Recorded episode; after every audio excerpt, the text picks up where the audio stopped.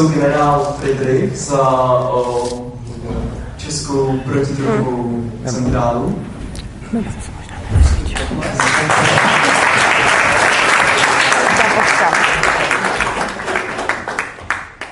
A Lukáš Bechyně za iniciativu Nedrogám.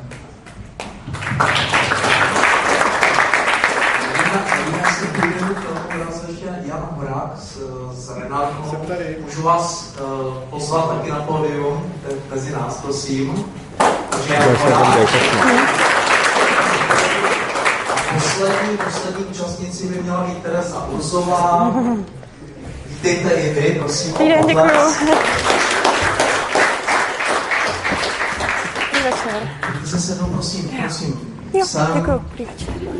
Dobrý večer. Hezký večer. Dobrý večer. Uh, my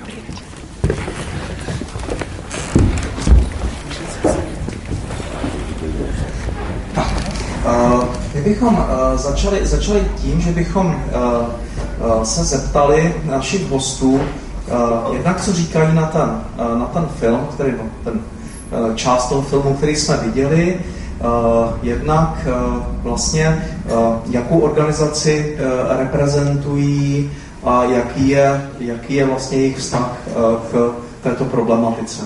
Takže myslím si, že logi, logicky by měla dostat asi uh, první, první šanci žena, takže Terezo, prosím. Uh, vy jste viděla i ten úryvek z toho filmu, nebo jste dorazila později? To bylo to Pozdě. Marianové šílenství. Ale já jsem, asi si, já jsem si o tom četla, takže to tuším. znáte, tak prosím. Jo.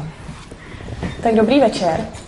Já jsem ještě jednou Tereza Urzová a jsem tady za Svobodný přístav nebo Ludwig von Mises Institut. A já jsem vlastně, nebo co já jsem, anarchokapitalistka, což je vlastně propagátorka svobodné společnosti.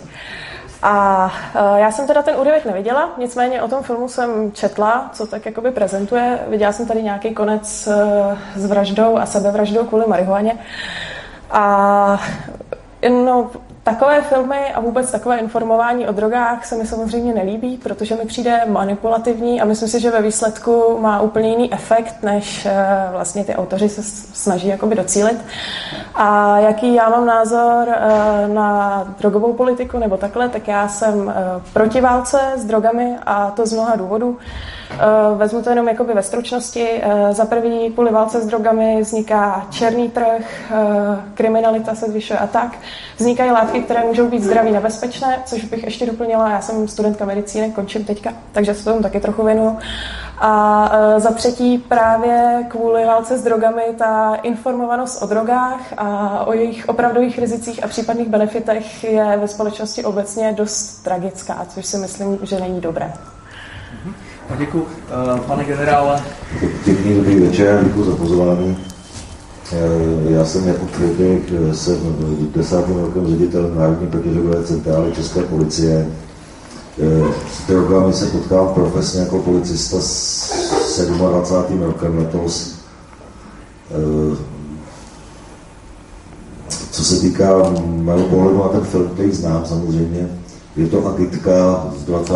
let, tak jak tady zaznělo. 1936, no, tak, tak, je to agitka předválečná, to je stejně jako je manipulativní, s tím naprosto souhlasím, stejně jako všechny agitky z 50. let, stejně jako agitky, které propagovaly kouření tabáku, stejně jako agitky, které propagovaly harvardské fondy, aby jsme si koupili za tisíc korun za tisíc korun kuponovou knížku. Takže to že, to, že ideologie jsou způsobilé manipulovat lidmi, tak to je něco, co samozřejmě tady nehodlám rozporovat. Mám poněkud jiný pohled na, na, na něco, čemu se říká válka proti drogám, protože nemáme to obecnění.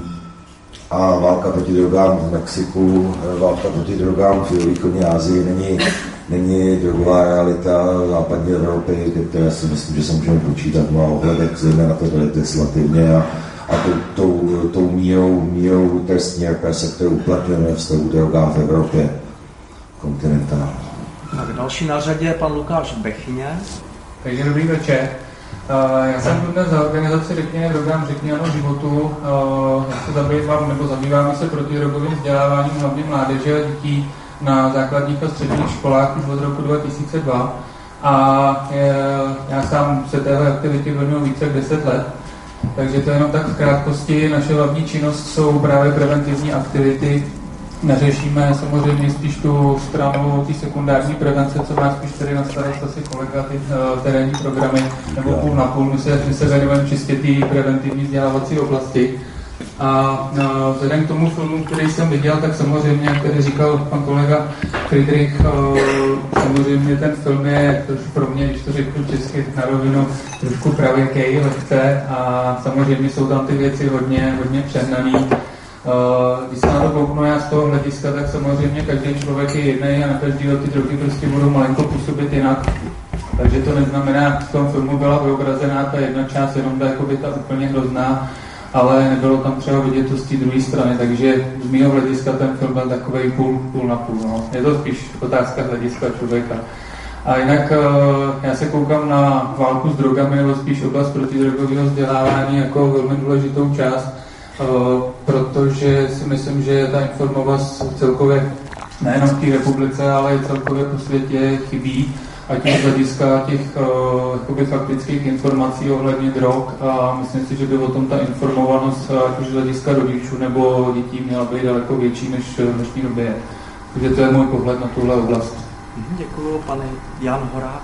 Uh, tak já jsem tady dneska především za uh, platformu pro komplexní přístup k závislostem. Mm-hmm. Ani ne tak za Renarkonu, nebudu tady uh, reprezentovat uh, žádné stanoviska Renarkonu. Uh, v uh, protidrogové politice, potažmo v té preventivní části se pohybuju cirka 10 let, v aktivistické části zhruba 4 roky. A mám teda přímou práci s klienty, jsem sociální pracovník, terapeut, mám zkušenosti se skupinovými programy, zkušenosti s terénními programy, zahraniční programy a podobně. A co se týče mého názoru na protidrogovou politiku, hodně záleží, kterou myslíme, jestli tu, která tady byla, která měla být, protože která reálně možná nastane od roku 2019, a zároveň můj pohled na drogy obecně je racionální a prosazuju racionální uh, protidrogovou politiku, potažmo spíše racionální drogovou politiku. To znamená uh, nestrašit, dívat se na věci racionálně a odmítat válku proti drogám. Mhm. Děkuji. Ještě, já bych ještě řekl, že uh, ten náš pořad dnešní bude mít takové dvě části. My jsme vstoupili do té, do té první části, té části uh, moderované námi. Máme připravené nějaké otázky pro vás. Uh, ta bude trvat možná půl hodiny, možná tři čtvrtě hodiny a potom se dostane na vaše, na vaše otázky. Takže prosím, pokud jste přišli s něčím, co nám chcete říct, tak, tak vydržte, určitě se na vás uh, dostane. Uh, máme otázky položit první? No já bych začal ze stejného konce, takže prosím paní Terezu Ruzovou. A o, chtěl jsem... Ne, druhá otázka je, jak reflektujete současnou drogovou politiku České republiky? No? Vlastně pan Horák už to trochu jakoby naznačil, takže uh, nevím, jestli, jestli nezměníme to, to pořadí, Můžeme. ale jako, ať nejdeme pořád, pořád stejným směrem, takže klidně, klidně můžu dát slovo vám, nebo vám nechcete. No, tak prosím. Tak, drogová politika u nás, ač by se na první pohled mohlo zdát, že víceméně jako není nějak zásadně špatná, protože aspoň teda z mého pohledu, kdo si tady fetovat chce, tak se jako fetuje a víceméně tak jako uh, nemá to zase tak jakoby náročný. Ale uh, moje představa je pořád, jak říkám, jiná. Uh, ta válka proti drogám tady pořád je a jak už jsem říkala, pořád je tady jako nějaká kriminalita, špatná informovanost a v podstatě mi i přijde, že e, není dobré, že i lidi, kteří s těmi drogami zachází e, já nevím, v lékařském nebo jakoby s lékařským úmyslem, tak jim pořád jakoby hrozí riziko, že za to půjdou sedět nebo budou nějak postihováni. Takže jako já si myslím, že pořád i tu drogovou politiku, která, kterou tady teďka máme, uh, tak ji nemáme úplně ideálně, jak by jako mohla být asi podle mě. jako výrazně represivní teda? Uh, není úplně represivní, ale pořád je dost represivní na to, jak bych si to představila. Hmm klidně můžete reagovat, nemusí opravdu to jít přesně eh, po té, po té řadě, takže pokud vás napadne, že chcete zareagovat, tak klidně reagujte. Ale jinak můžete se vyjádřit. Já protidrogovou politiku České republiky v kontextu Evropy, v kontextu, v kontextu jiných kontinentů nebo jiných politik na, na jiných kontinentech vnímám jako, jako vysoce, eh, vysoce racionální My jsme se tady domluvili nějakých pravidlech společenských ve vztahu k nelegálním drogám, které na stranu jednu nevystavují, nevystavují přibližně trestní represe lidí, kteří eh, jsou v pokročilých stádích eh, určitých typů závislostí na těchto látkách. Eh, máme nejliberálnější trestní politiku ve vztahu k nelegálním drogám v Evropě, co se týká užívání a nakládání s nelegálními drogami ve vztahu s užívání, tak eh, kombinaci těch specifik legislativních, které má Česká republika, nemá žádná jiná evropská země. Takže v tom pilíři eh, vymáhání práva nebo v tom pilíři, eh, pilíři který tady reprezentují té protidrogové politiky, tak já tam velký prostor pro nějakou další liberalizaci nevidím. Co se týká financování protidrogové politiky, tak výrazně, za výrazně podfinancovanou považuji primární prevenci. Eh, akcent na, eh, na eh, snižování rizik, tomu rozumím, mám, hlubok, mám hlubokou úctu k lidem, kteří dělají sociální práci nebo psychosociální kontakt s klienty, nicméně musím říct, že eh, to rozložení finančních prostředků, tak jak přichází do té protidrogové politiky, tak pokud já za sebe bych řekl, co mi ní chybí, tak je to profinancovanost, profinancovanost eh, té politiky, protože síť služeb protidrogových, tak jak máme v České republice, tak svědčí spíš o, o tom, jak byli šikovní koordinátoři v jednotlivých krajích, než aby odrážel skladbu problémové užívání návykových látek tak, jak ji dnes, dnes známe. My máme velmi kvalitně postavené služby na určité typy závislostí a musím říct, že v čase se to má tendenci proměňovat a my právě díky té podfinancovanosti na to nejsme schopni úplně reagovat. Abych se jenom toho zastavil ještě, to znamená, že, že to není plošně, eh, jakoby ta, ty finance nejsou plošně rozdělovány nebo jdou eh, do nějakých segmentů, té eh, protidrogové politiky, které eh, třeba nepovažujete za tak důležité? Nebo? Ne, ne, myslel jsem to tak, že za, za, za ten způsob toho financování je, je, je vysoce nepřehledný, je diskomfortní pro nestátní neziskové organizace, které dělají s, s, s, s problémovými uživateli. Eh, to je věc jedna. A druhá věc je opravdu i teritoriálně je to distribuováno tak, že to neodráží tu konkrétní, představ, konkrétní potřebu já typický příklad, poměrně vysoký, vysoký problém v Karlovarském kraji s problémem užíváním e, nelegálních látek není vykrýván de facto žádnými službami, e, které tam dojíždí ze Plzeňského kraje a, tak, a tak podobně. Takže to spíš odráží úplně jiné věci, než to se to myslel. Mhm, Děkuji. Vy mluvíte o nelegálních látkách. Zahrnujete tam tedy i užívání, užívání konopí. Ehm, ne, ne, ne, ne a jste říkal, že tam, že tam není velký prostor pro liberalizaci v téhle, v téhle oblasti, takže třeba ani ten uh, návrh uh, pirátský uh, se vám nezdá být uh, dobrý, dobrým krokem v téhle oblasti. Uh, to je ten... Poslední změní legislativní, tak jak jsem měl možnost ho vidět, tak stále mu nerozumím. Nerozumím mu věcně, nerozumím mu právně nerozumím výrazu, že nebude, protože se to nedotkne legislativy, když je potřeba změnit tři paragrafy z trestního zákonníku, nerozumím tomu, že, že nebudeme porušovat mezinárodní úmluvy, když je to přímým porušením mezinárodních úmluv. Ty konstrukce právní, tak jak jsou postavené v tom národu a v tom odůvodnění, jsou e, velmi decentně řečeno odfláknuté jak právně, tak věcně. E, a já si přímě řečeno takové pojmy jako jako předání 30 gramů bezúhonné dospělé osoby ve veřejném prostoru eh, z pohledu vymáhání práva nedokážu představit. Už dnes, eh, už dnes jsme v situaci a nabízí se příklad, když, když jedete třeba vlakem, tak víte, že třeba z Ostravy do, do, do Prahy v, české, v České Třelové přijde průvodčí a zkontroluje vám lístek, takže převážná většina lidí je nastavena tak, že si ten lístek koupí, protože očekává neodvratnost nějakého návštěvy té kontroly. Už dneska jsme v situaci, kdy, kterou známe z měst, kde je městská hromadná doprava, že lidé prostě jezdí bez lístku, protože si dokážou vykalkulovat to, to, to, to, tu pravděpodobnost příchodu revizora a procento lidí, kteří jezdí bez lístku z nějakého kaperce nebo z nějakých, z nějakých prostě různých důvodů, tak je výrazně vyšší než, než té dopravě vlakové. Já úplně upřímně řečeno vždycky, když se nastavují a přenastavují zákony, tak je potřeba přemýšlet i o těch nezamýšlených efektech, tak jak se to ukazuje i v jiných oblastech. A e, nějaká umanutá představa, že, že zákonnými prostředky budeme ovlivňovat veškeré chování a jednání lidí, to mi, to mi ani jako policistovi není úplně blízká, blízká myšlenka a zamotáváme se akorát do, do věcí, které se nedají zkontrolovat. Takže buď tomu, buď tomu říkejme totální legalizace a rezignace společnosti na tenhle problém, a nezamotávejme to do nějakých výrazů bezúhoná osoba, e, dospělá občan EU, 30 gramů, přijde mi to, že si, že si e, ten, ten překladatel dělá legraci z toho systému, což je taky možné, teda upřímně řečeno. Já krátce navážu na to, že jste říkal, že to vlastně ta změna legislativy vyšla proti současným mezinárodním úmluvám. Rada OSN vlastně pro toto téma zvažuje vyřazení konopí z nejnebezpečnějších látek. Nemůže i to být prostor pro to, aby se naše legislativa přizpůsobila?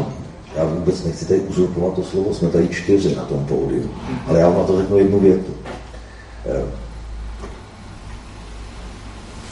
vyřazení z, eh, z úrovně nejnebezpečnějších látek mezi těmi jednotlivými látkami není to též jako explicitně definovaný zákaz nebo povinnost pro signatáře mezinárodních úmluv postihovat nějaké konkrétní jednání trestně právními prostředky. A to je zrovna případ výroby, té fáze výroby uspracování konopí vysokoobsahového nad ty národní, nad ty národní pravidla. To je opravdu úplně jiný příběh. A naopak, pokud, pokud tedy chcete citovat Spojené národy, tak poslední upozornění Spojených národů ve vztahu k Evropě, a to by nás mělo zajímat, protože při vší úctě k Uruguaycům nebo k některým státům Spojených států amerických, tak ty důvody, které vedly tamní autority k tomu, k čemu tam došlo, tak ty vycházejí z úplně jiné historické zkušenosti, z úplně jiné legislativní reality a do jisté míry si za to mohou přepírání trestní represe sami. Ale ve vztahu k Evropě aktuální doporučení je velmi Eh, velmi zvažovat veškerou liberalizaci zákonů, zejména v prostoru, který nemá kontrolované hranice, jako je prostor šengenský.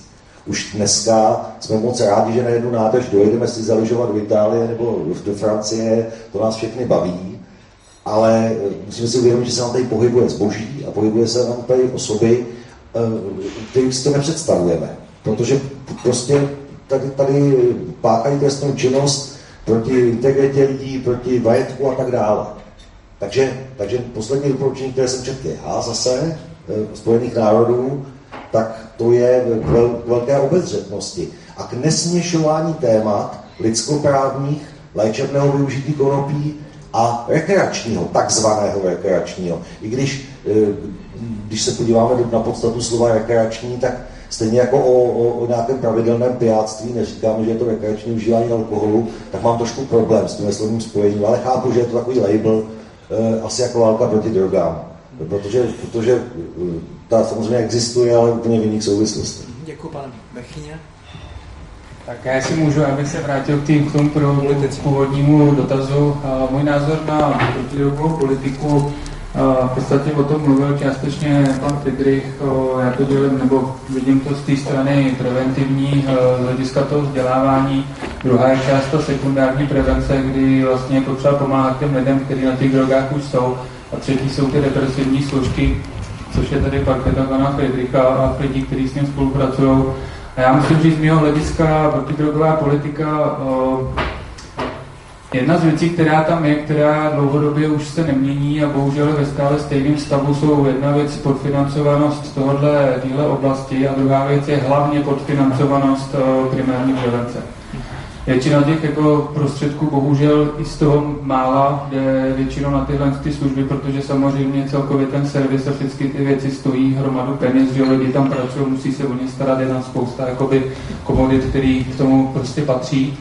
A uh, druhá věc je, že se mi malinko, malinko zdá posledních deset let, že se jakoby trošku malinko zastírá právě problém drog uh, a třeba zrovna právě té oblasti uh, marihuany a tak dále, protože samozřejmě, že první stupní droga k tomu tomu té oblasti drog jsou samozřejmě cigarety a alkohol, ale uh, druhá věc je ta, že prostě ty další drogy to je prostě úplně jiná, úplně jiná oblast a malinko si myslím, že ty cigarety a alkohol, kterých je dneska jakoby, ať už z řad lidí, kteří se věnují ty protidrogové oblasti, ať už v médiích, tak hodně vidím, že se tam bavíme o kouření, o alkoholu, samozřejmě je to velký problém, ale malinko se tím zastírá právě ta problematika třeba u mladých lidí s tou marihuanou a s dalšíma drogama. To je můj jakoby pohled na tu oblast. Teď jsem tomu úplně nerozuměl, že se že více jako mluví o, o kuřáctví Přesně a tak, o alkoholu Přesně než tak, o... o těch závislostech, jako je kouření a alkohol, ale malinko se zastírá jakoby ta problematika těch drog třeba u mladých z hlediska marihuany a tak dále. To je moje osobní hledisko na to, jak to vidíme. Mm-hmm, děkuji. Takže, jestli můžu takhle. Mm-hmm, výborně, děkuji, pane Hráta. Um, co se týče protidrogové politiky, no já to mám pořád tendence trochu rozlišovat, protože um, oficiální protidrogová politika, tak jak dobíhá vlastně ještě národní protidrogová strategie Jindřicha Lubořila, tak samozřejmě měla spoustu uh, prázdných míst, spoustu nedořešených míst, spoustu uh, míst, které šlo kritizovat. Na druhou stranu měla, alespoň z mého pohledu, našlápnuto zajímavým směrem, který byl právě směr týkající se harm reduction, ale samozřejmě i harm reduction v prostoru jakoby primární prevence. Myslím si, že debata o tom, kde je hodně nebo málo peněz, obecně jako protidrogová politika je podfinancovaná. A je to jako potom strukturální otázka. Pro mě, co je na tom hodně důležitý, je spíše, na jakém principu ta protidrogová politika postavená nakonec bude. A, a rozlišoval bych tam možná i trošku fanaticky slovo politika a politikum. Mm-hmm. Že to politikum vlastně, jakoby, to jsou nějaký uh, posuny ve společnosti, uh, nějaký společenský názor, nějaká politika, která se vrací zpět vlastně k lidem a k nějaký žitý zkušenosti. A jako sociální pracovník a terapeut uh, jsem si zvykl dívat se na dopady drog ne skrze nějakou ideologickou rovinu, ale skrze rovinu do, reálných negativních dopadů.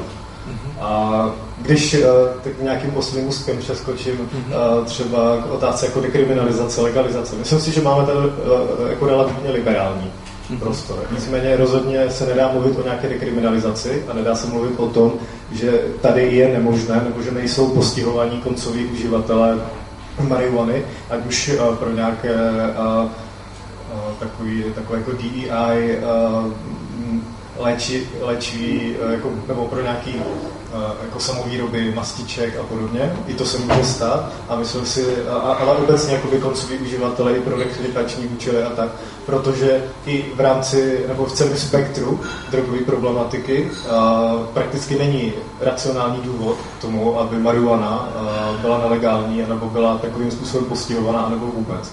Že ona postihovaná je.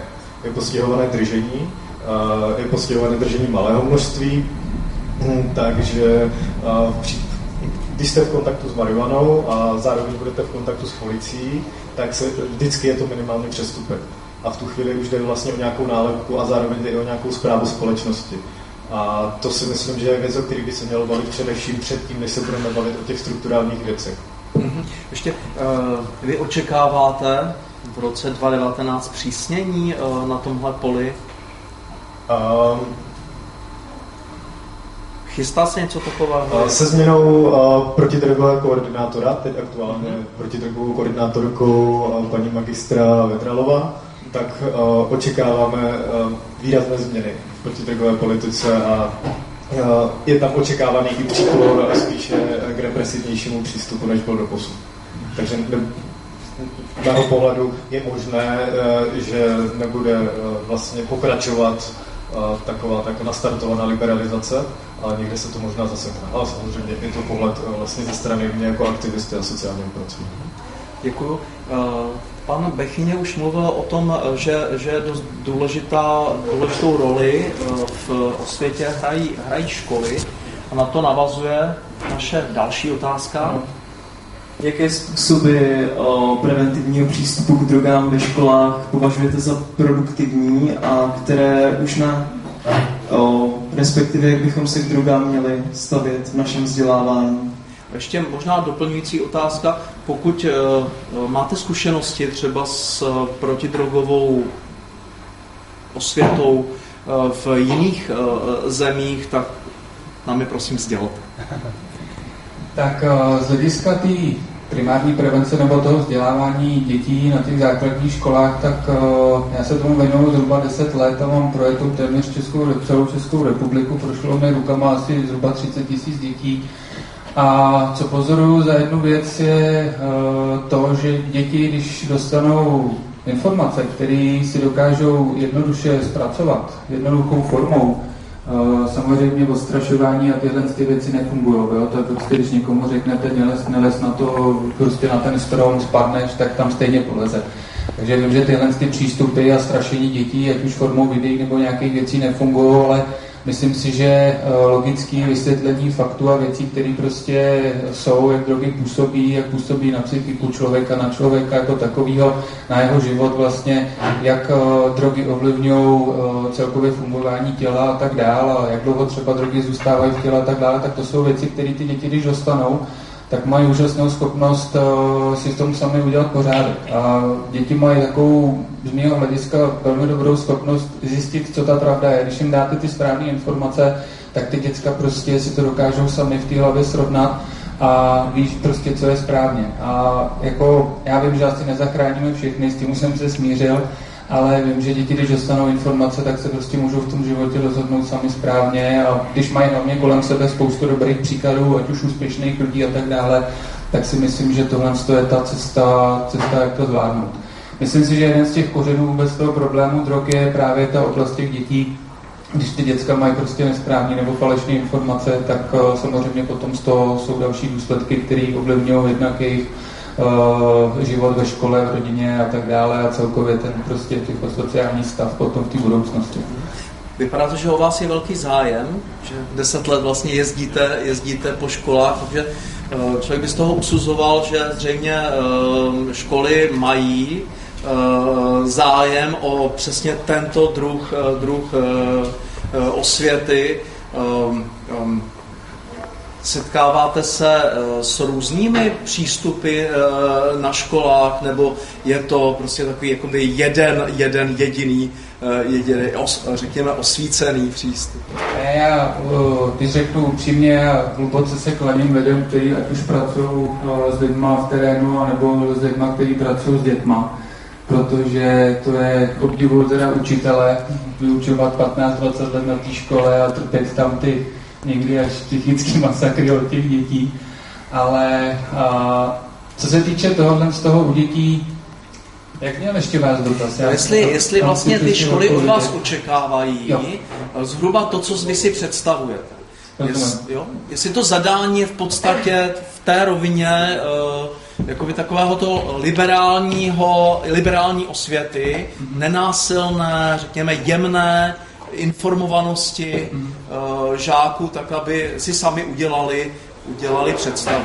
Jako určitě musím říct, že to nejde říct obecně, že všude je to stejný, není to pravda, eh, je to škola od školy a hlavně ty učitelé od učitelů a metodiku prevence, protože samozřejmě někdo vám řekne, že strašte je a pouštějte jim obrázky a zakazujte jim to a prostě já vím třeba, že to nefunguje. Ale pak jako většina už dneska učitelů se k tomu staví tak, že přesně ten jakoby, ne že volnomyšlenkový, ale prostě dá těm dětem možnost volby, tady máte prostě informace, fakta, prostě udělejte si v tom sami pořádek a prostě jakoby to váš život.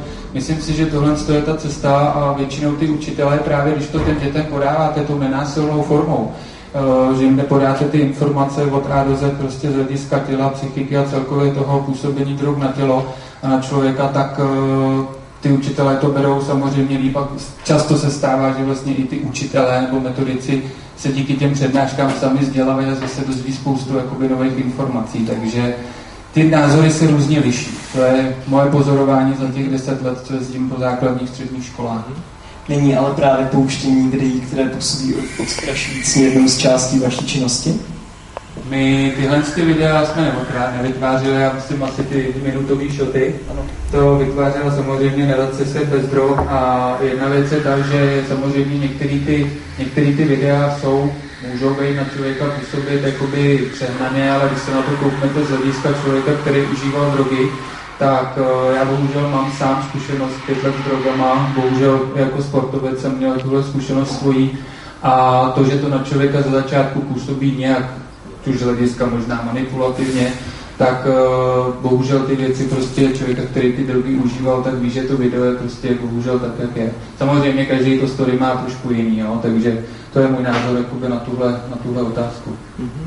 My se dostaneme s, s dalšími, máte, máte samozřejmě slovo ke stejnému mm. problému, možná i k tomu, jestli existuje nějaký vyloženě špatný přístup uh, v té uh, uh, protidrogové prevenci na školách.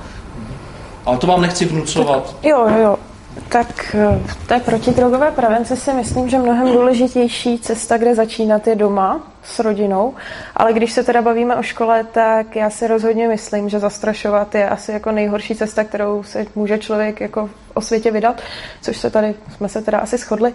Já říkám, neinformujme proti drogám, ale spíš o drogách. A já jsem právě, taky se mi dostal jeden tenhle ten letáček, byl to konkrétně o marihuaně, jako viděla jsem fotky, které kolovaly na střední škole a Otevřela jsem si server o drogách CZ a úplně mi právě nepřišlo, že tohle je přesně informování o drogách z hlediska jako nějaké racionality, protože tam samozřejmě informace takového toho technického rázu, jak dlouho je droga v těle, co s tělem dělá, ty byly samozřejmě správně, ale já jsem si třeba pro příklad otevřela stránku o LSD, protože uh, mě dost eh, zajímá práce světových psychoterapeutů, kteří teďka experimentují s různými psych, psychoterapiemi s LSD. A tak jsem právě si otevřela zrovna LSD a tam třeba vůbec nebylo napsáno, z jakého důvodu ty lidi tu drogu vůbec berou. Tam byly vypsané samý negativa a já jsem říkala, kdybych to nevěděla a přečetla si to jen tak, tak si říkám, co na tom ty lidi vidí, že to nedává smysl to vůbec brát. A Přijde mi, že když vypíšeme veškerý jakoby negativa a pak to dítě se někde nějakým omylem setká třeba s marihuanou, před kterou ho všichni strašili a to dítě zjistí, aha, počkat, ono to není tak hrozný, jak mi všichni říkali, tak absolutně ztratí respekt k tomu, k těm těžším drogám, což si myslím, že je velký problém. Jako z takovýchhle látek by člověk měl mít velký respekt a vědět, že prostě nic takového jako není, není legrace. A jak informovat, já bych si to třeba se svými dětmi které jako jednou budu mít, nebo vůbec takhle představovala.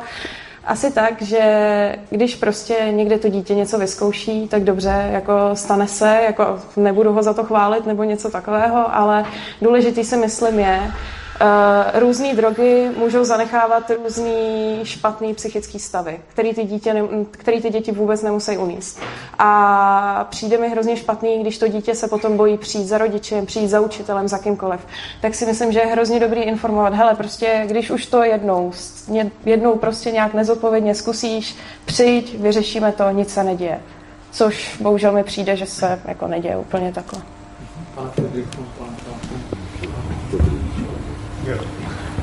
Uh,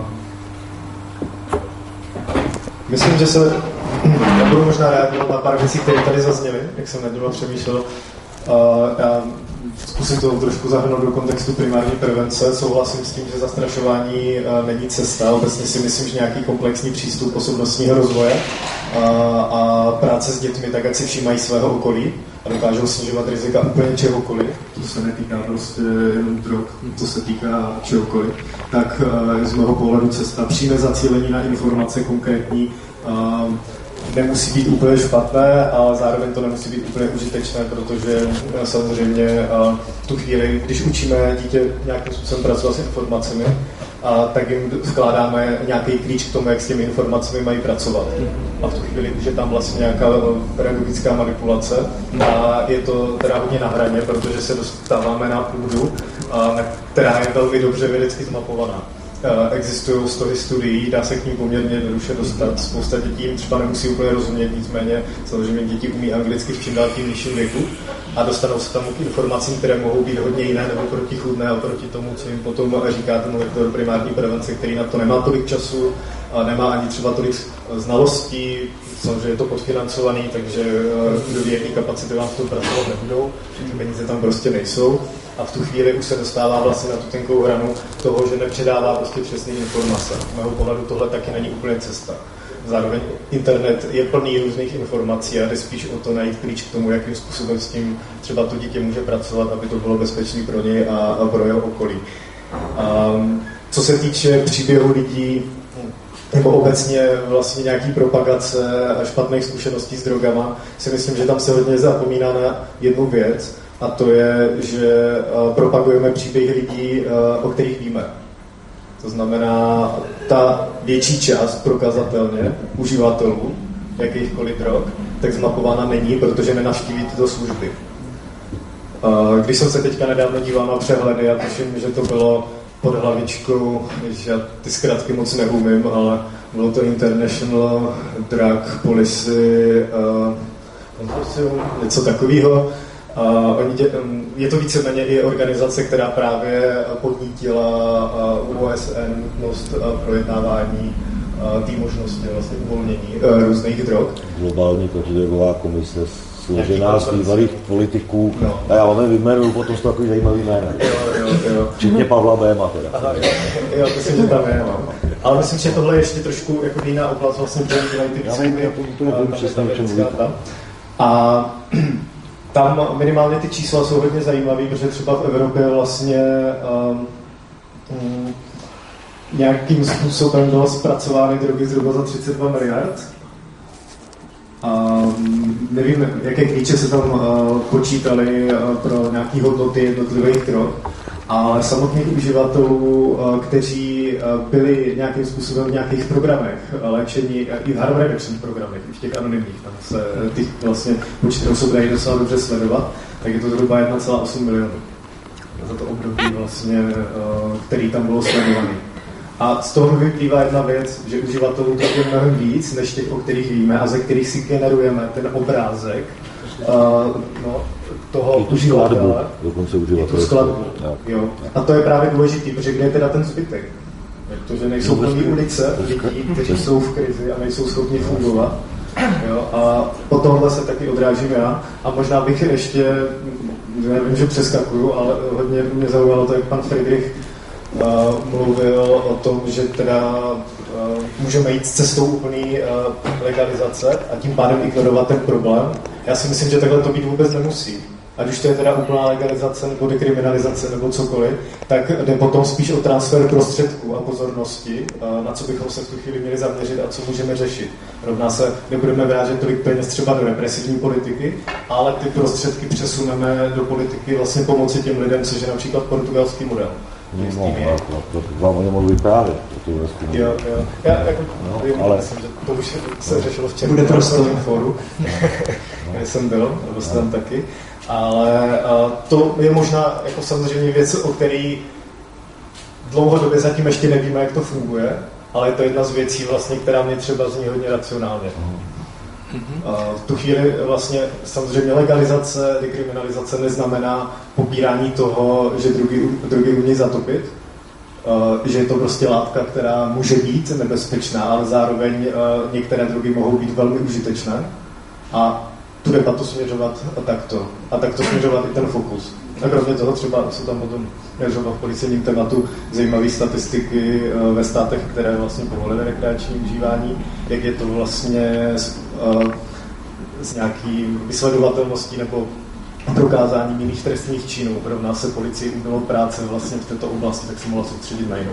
Ale to už je Tady, tady zazněl portugalský model, ale já jsem se ptal i na, na, to, na tu prevenci, která pro, prochází těmi školami, nevím, jestli, jestli pokrývá portugalský model třeba i uh, tuhle problematiku. Nikdo z vás jiný vlastně o tom nemluvil, možná, že uh, ty zkušenosti nemáme z toho školství v jiných, v jiných zemích, jenom uh, abychom na to nezapomněli, protože to patří, patří k sobě, si to někde třeba dělají lépe, ale zase...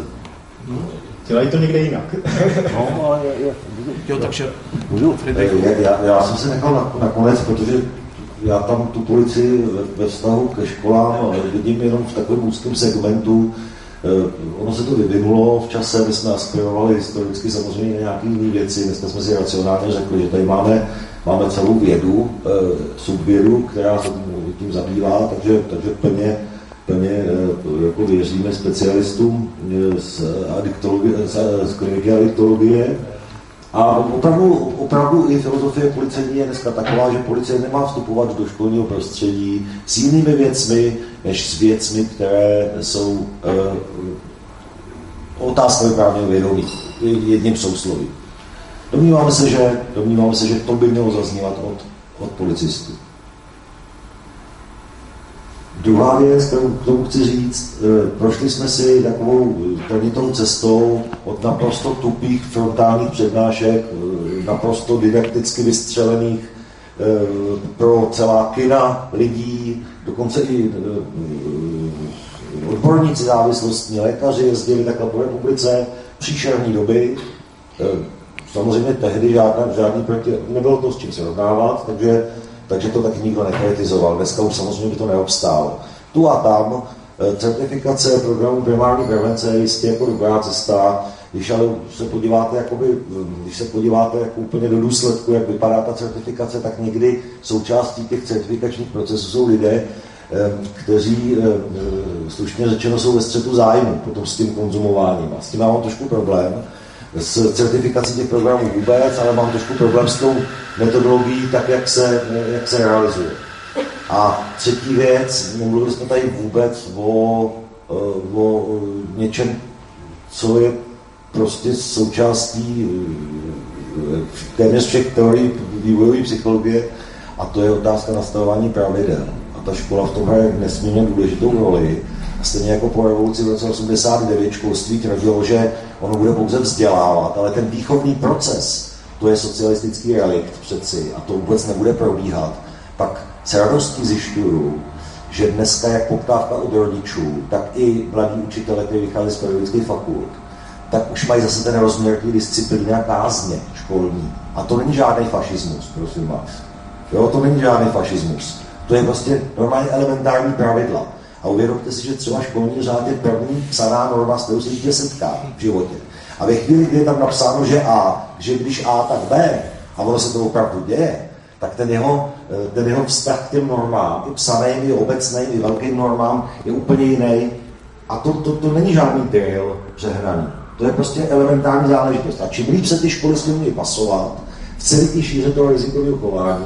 Nemyslím tím jenom drogy, protože jsem příznivec toho vyzobávání, budeme dělat čikanu, budeme dělat drogy, takhle to není, že ten svět je komplementární a e, když se nám podaří zapůsobit v nějakém starším školním věku a adolescenci e, e, postavení toho dítěte nebo mladého člověka do mezi autority, které mají žádoucí hodnoty. Nebojíme se říkat žádoucí a nežádoucí věci.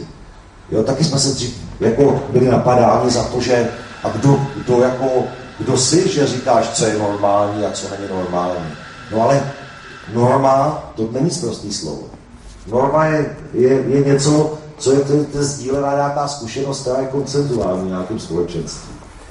A může to končit nějakou trestně právní úpravou a může to být nějaká obecná morální skoda na nějakých záležitostech, které musíme, musíme kodifikovat.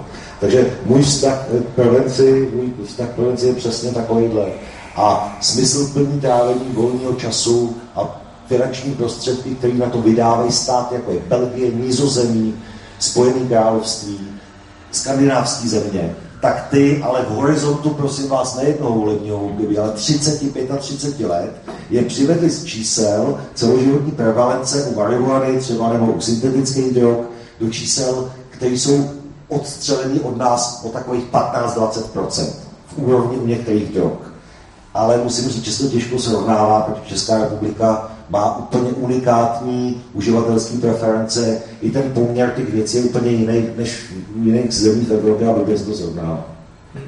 Já bych jenom zareagoval na ten, eh, na, na ten školní řád, jak jste o tom mluvil jako o pravidle.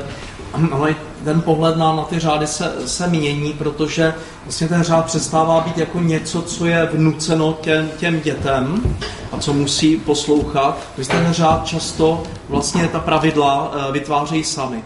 A v okamžiku, kdy si to nějaký ten školní parlament eh, přijme a dá tam i něco týkajícího se třeba to, jak se budou chovat jak, se, jak je, uh, vůči, vůči drogám, tak to má obrovskou, obrovskou hodnotu, protože, protože na to přišli sami a takhle oni to vlastně chtějí. Takže pravidla nejsou nutně v rozporu s eh, se svobodným, vlastně demokratickým přístupem. Jo, to vytváří, ne, ne, ne, nemůžeme to očekávat od ředitele, který prostě jako hrozivě eh, vnutí nějaké, nějaké, nějaké zásady a pak je bude vyžadovat. To vy jste samozřejmě neměl, neměl uh, na mysli.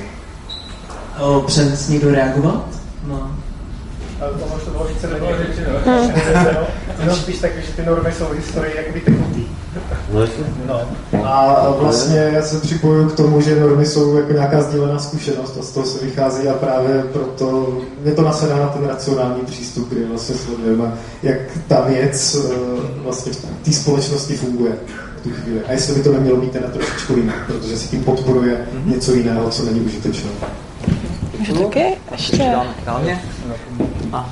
Já možná zase takovým trošku mostkem. Eh, chápu, že škola je nějaká instituce, nevím, dneska státní, někdy možná soukromá, ale uh, bych tomu chtěla dodat, že já, když si na svém soukromém pozemku můžu pít alkohol, což je těžká návyková droga, tak uh, když si tam zapálím marihuanu, což je úplně jako mnohem lehčí droga než alkohol, nebo LSD, což jako je nenávyková droga, taky zase mnohem lehčí než alkohol, tak v podstatě nevím, eh, proč by někdo jiný měl mít právo mi to jako zakazovat, nebo takhle, to je jenom k těm normám. A jsme se dostali jenom od té pre, teďka prevence, jo, já školní k, k té svobodě. Jo, to bylo k těm normám takovým užívat pořád.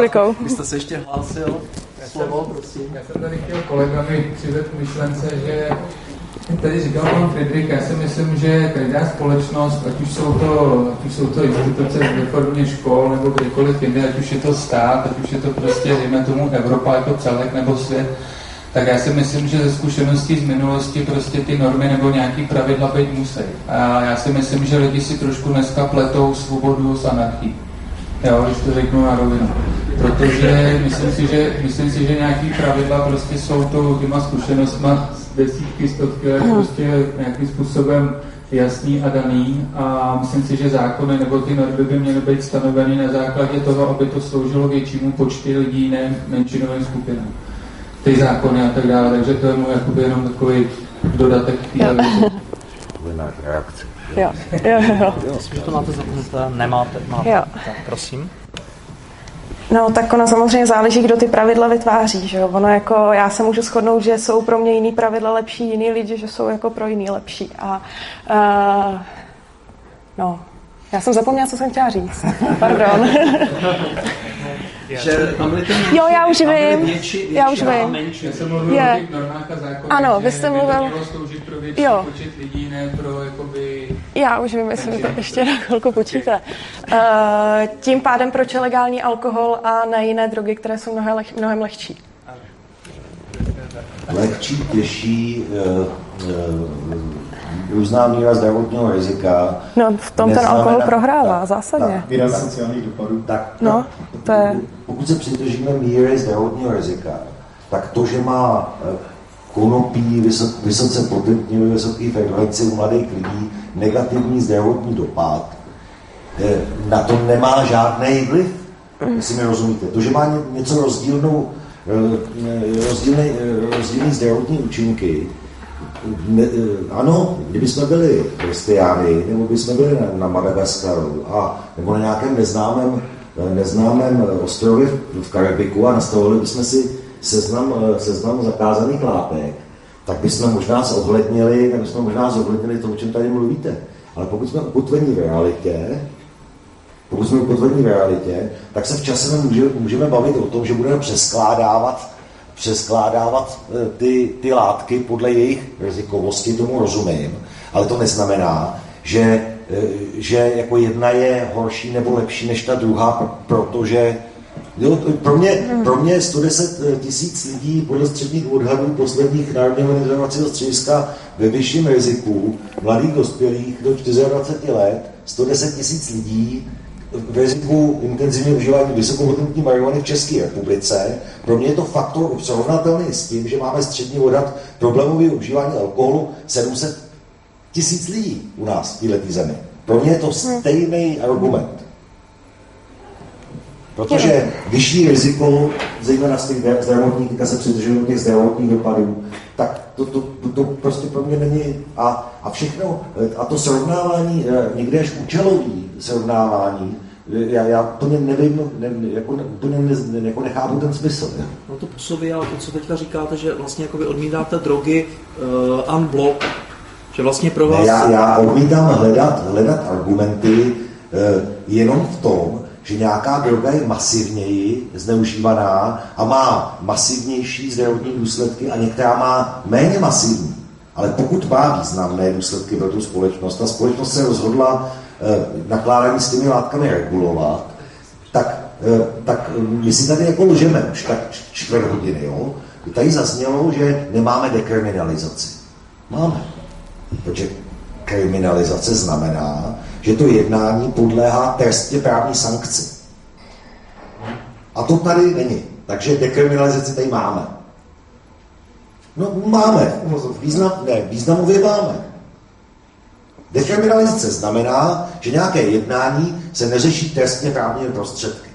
A jednání, které spočívá v pěstování do pěti rostlin marihuany a držení do deseti gramů druhů a odrůd, které mohou obsahovat žádná celá 3 THC, tak přesně řečí zákona 167, tak to je všechno jednání, které podléhá pouze správní sankci v České republice. A, a tomu se nedá říkat kriminalizace. To, pokud voláte o tom, že to nebude vůbec postihováno, tak to se zase jmenuje depenalizace, to znamená, že nebude následovat žádná sankce. Jo, pokud, pokud se chtěli jako, jako významově... Terminus technicus, já tomu rozumím. Pan Horák byl první, vy jste druhá. Vy jste jo, já jo, eh, bych jako fakt viděl rozdíl eh, v míře pro, eh, počtu problémových uživatelů versus potenciálu rizika protože tam potom je jako neměřitelný ten sociální dopad a neměřitelný zdravotní dopad, že to nemáte v potenciálu rizika z čeho měřit. No, to je předpoklad. A, a to, to já, já na to zareaguju. Prosím vás, eh, tak když to chceme srovnávat, ukažte mi, jak máme, jak máme silnou síť služeb, která nám vychytává problémový pijáky, problémový kuřáky tabáku. No nemáme je, že? Ona se teďka staví, samozřejmě to se zaspalo. A to, a to, to se staví, protože najednou jsme jako zjistili, že to je problematické. Ne. Ne. To vychází... Já jsem, já jsem myslel, že jo, že jsme to jako nevěděli mnoho set let v této kultuře naší, alkoholový, jo, že jsme nevěděli, že máme problém s alkoholem. A najednou jsme na to přišli. No to jsem moc rád, protože až bude mít tak kvalitní, až bude mít tak kvalitní, kvalitní uh, uh, schopnost zacházet s, uh, s jinými drogami, jako máme s alkoholem, historicky, tak to, to, z tebe bavit asi trošku zase po otočení. Tak eh, předejme zase mm. Eh, tom mimo vás dva, jo. prosím. Taková vsuvka k té kriminalizaci. Uh, myslím si, že to je tři čtvrtě roku zpátky, co byli sebraní lidé, kteří připravovali Fénixovi slzy, což je silný koncentrát vlastně tvořený z marihuany. Uh, jsou to, je to jakoby látka, která, kterou Většinou tyhle ty lidé používají na silné bolesti, často pro umírající lidi, kterým to před smrtí může docela jakoby hodně pomoct místo opiátů třeba. A e, tím chci říct, že rekreační uživatel nemá třeba takový potíže, jo? že ten jako asi úplně tak jako vel, velice, tak tolik za to postihová nebude, ale jako já třeba rekreační uživatel marihuany nejsem a jako pro mě je mnohem jako závažnější, že si půjdou sednout ty lidi, kteří se třeba snaží to využívat nějak jako lékařsky, což mi přijde důležitější a mnohem pro tu společnost prospěšnější. A e, jenom těchto porovnávání drog, ono jsou různý měřítka, podle kterých se drogy, do kterých samozřejmě počítáme ten alkohol, porovnávají. A je to Ehm, je to eh, zdravotní riziko pro člověka, potenciál závislosti i, eh, jak bych to řekla, jakoby, eh, když někdo požije látku, tak jak je nebezpečný tomu okolí.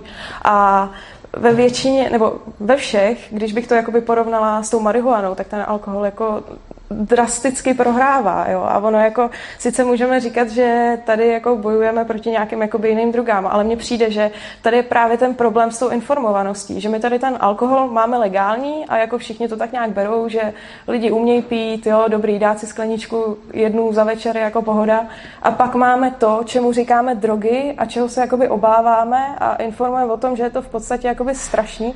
A já v tom vidím jakoby hrozný nepoměr, který potom může být strašně škodlivý při i s těma uživatelema, protože ne každý člověk, co si zapálí joint, to je hnedka závislák. Ne, takovýhle různé věci. A spíš mi přijde, že tady je vytvořený obrovský nepoměr a já se nezastávám lidí, kteří užívají těžké drogy, ani vlastně jako neodsuzují alkoholiky, ale myslím si, že by se to mělo nějak asi spíš vyrovnat. Musíme se dostat pomaličku z tohohle, ze zajetí tohohle problému, no. jestli to můžeme posunout. Já jenom možná ještě doplním, co se týká jakoby vyloupnutí se problému alkoholu, tak on se jakoby výzkumnými metodami moderními sleduje zhruba od 50. let a i u nás. A u nás velmi intenzivně. A myslím si, že minimálně 50. 60. leta to bylo hodně progresivní. A od té doby se ví, že je to průšvih bych jsem začala se to řešit v roce 2016. No, tak to přesně v těchto těch letech eh, podobné agitky, jako jsme viděli na začátku, ale to, to není jenom tenhle film, když se podíváte do dobových novin, jak jsou digitalizované fondy Národní knihovny třeba, Kramer dostává moc pěkný dobový periodika, monografie, tam, tam jsou ty výhrožený články s tím, jak droga zabiják a tak dále, jo? nebo marihuana, tady přesně z těch let. Ale eh, já já, já jsem tady chtěl reagovat takhle zprava na vás. Eh, já, eh, jak, jak to, to, to se nese tou konopnou subkulturou, já ji mám tak jako pracovně rozdělenou do takových jako segmentů, no, mám tam jako oblíbený lidi, mám tam lidi, který jako moc rád nemám, eh, protože jsou to prostě blouznivci našich hor, Jo, mám rád ty lidi, kteří k těm rostlinám mají vztah, jako botanický nebo, nebo nějaký pěstitelský. Jo, mám rád lidi, kteří jako prostě tomu rozumějí a jak se hnídějí v těch druzích a odrůdách a různě, jo, to mám rád takový ty lidi, kteří tomu jako věří. ale, ale, Trošku ale, ale, ale chtěl bych vám nevážně říct jednu věc. Eh, dlouho eh, popularizovaná informace, která, která trošku tady na mě, eh, trošku na mě vypadla týka z toho vašeho vystoupení, že tady úbí v nepodmíněném trestu svobody v této republice někdo, kdo si dělal masky nebo Fénixovi slzy, tak to prosím pěkně není pravda. A to říkám s plnou odpovědností, protože přes Národní protidrogovou centrálu běží všechna data o drogové trestné činnosti, přestupkové drogové trestné činnosti v této republice. A mám naprosto úplně detailní informace o každém případu, který se v této republice udělá. A chci vám říct, že za tohle se nepodmíněně ve vězení nesedí. To, že to policie, protože máme zásadu oficiality, stíhá, nebo zahajuje úkony trestního řízení, tak tyhle věci drtivé většině končí ještě e, rozhodnutím e, státního zástupce v přípravném řízení. Pokud v nějaké, z nějakého důvodu dojde k nařízení jednání před soudem, tak to obvykle končí u soudu. Potom, když se před soudem objasní okolnosti, které se týkají léčebného využití konopí. Prosím vás, nikdo v této republice nesedí ve vězení kvůli tomu, že si dělal Fénixovi slzy anebo mast. Děkujeme. To je v případě toho, že se pohybujeme v mantinelech toho přestupku, tedy pravda, ale určitě se shodneme na tom, že ani trestní stíhání není pro normálního člověka, který se nějakým způsobem léčí, nic příjemného. Jo, já bych uh, možná přešel opravdu tady z té problematiky. Ale jistě, můžeme se posunout kousek dál. takovému poslednímu bodu té naší společné diskuze a o tom už jsme se tady otřeli. Jsou to psychedelika, které mají v Československu velkou tradici, velkou legální tradici a o, je tady hodně práce o, z, té, z té odborné psychiatrické stránky. A sice jak se stavíte k využití psychedelik v současné společnosti k těm psychiatrickým účelům? Mhm, Já se klidně začnu. už uh otevřela, jo. že? To, jo, jo, já jsem o tom mluvila, tak protože já teďka končím tu medicínu a je velice pravděpodobný, že půjdu cestou psychiatrie, takže mě to samozřejmě dost zajímá. Uh, psychedelika teďka zažívají ve světě, ve vědě takovou, říká se tomu psychedelická renesance, uh, kdy začíná se zase prostě různě zkoumat ten vliv psychedelik, eh, jejich, eh, jejich jakoby potenciál eh, pomoci různě. Třeba u nás se dělá výzkum s psilocybinem, což je halucinogenní látka z, z lisohlávek. Zkoumá se, jestli by třeba nemohla pomoct lidem s farmakorezistentní depresí. A myslím si, že do budoucna tohleto má jako velký potenciál, obrovský boom. Nicméně já konkrétně, co mě se třeba nejvíc líbí na potenciálu psychedelik je eh, v 70. letech, možná znáte Stanislav Grof, psychiatr, mm dělal z psychedeliky obrovské výzkumy, on teď žije v Americe a jednou z, jejich skvělých, z jeho skvělých prací, on o tom napsal knížky, a které mě třeba jakoby nejvíc nadchly, eh, bylo to, že on podával psychedelika a LSD to bylo. Jo, vyloženě LSD to bylo. Podával lidem v terminálním stádiu rakoviny nebo umírajícím a vlastně pomáhal jim se jakoby připravit na smrt. A to mně přijde, že třeba z hlediska psychiatrie je opravdu jako nedocenitelná práce, která by třeba s tím mohla pomoct. Jen tak mimochodem, ono to nejsou výzkumy jenom s psychedelikama, které se teďka začínají dít ve světě. Uh, droga MDMA teďka v Americe je teď nevím, jestli už to začalo, ale minimálně jde do třetí fáze testování lékového, kde vlastně probíhá jakoby schvalování. Eh, dosavadní výzkumy s léčbou posttraumatické stresové poruchy mají jako super výsledky a vypadá to, že eh, se bude jednat i s Evropskou lékovou agenturou a že by i, dro, jo, mimochodem MDMA je v podstatě dnes, tady se tomu říká extáze, jenom jestli to v draze. No, tak je dost možný, že bude možno tady jednou používat vlastně i MDMA v psychoterapiích tady. A to mi třeba přijde, že jako ty vědecké výsledky vypadají fakt skvěle. Tam, tam je, já, já, já jsem se smál teďka, protože to, to, to, že to zní, jako kdyby MDMA nikdy nebylo lékem. No bylo lékem. To bylo anorektikum, který bylo syntetizovaný právě jako zázračný nenávykový lék na hubnutí, stejně jako heroin byl vyvinutý po první válce jako nenávyková náhražka morfinu. A Bayer si na tom udělal peníze, jako farma firma. E, takže MDMA se nám vrátí zpátky do farma biznisu, to je naprosto v pořádku. Pervitin nebo metamfetamin byl stejně kokain, že anestetiku. Všechny tyhle ty věci si prošly e, e, jakoby značení jako tou rozvolněností a nerozvolněností. Ale ale úplně zpátky k té otázce, cokoliv je způsobilý k léčebnému využití po normálních klinických, klinických testech a myslím teda jako, jako opravdu k nějakému použití jako rozumnému, léčebnému, jo? nemyslím nějaký, hmm.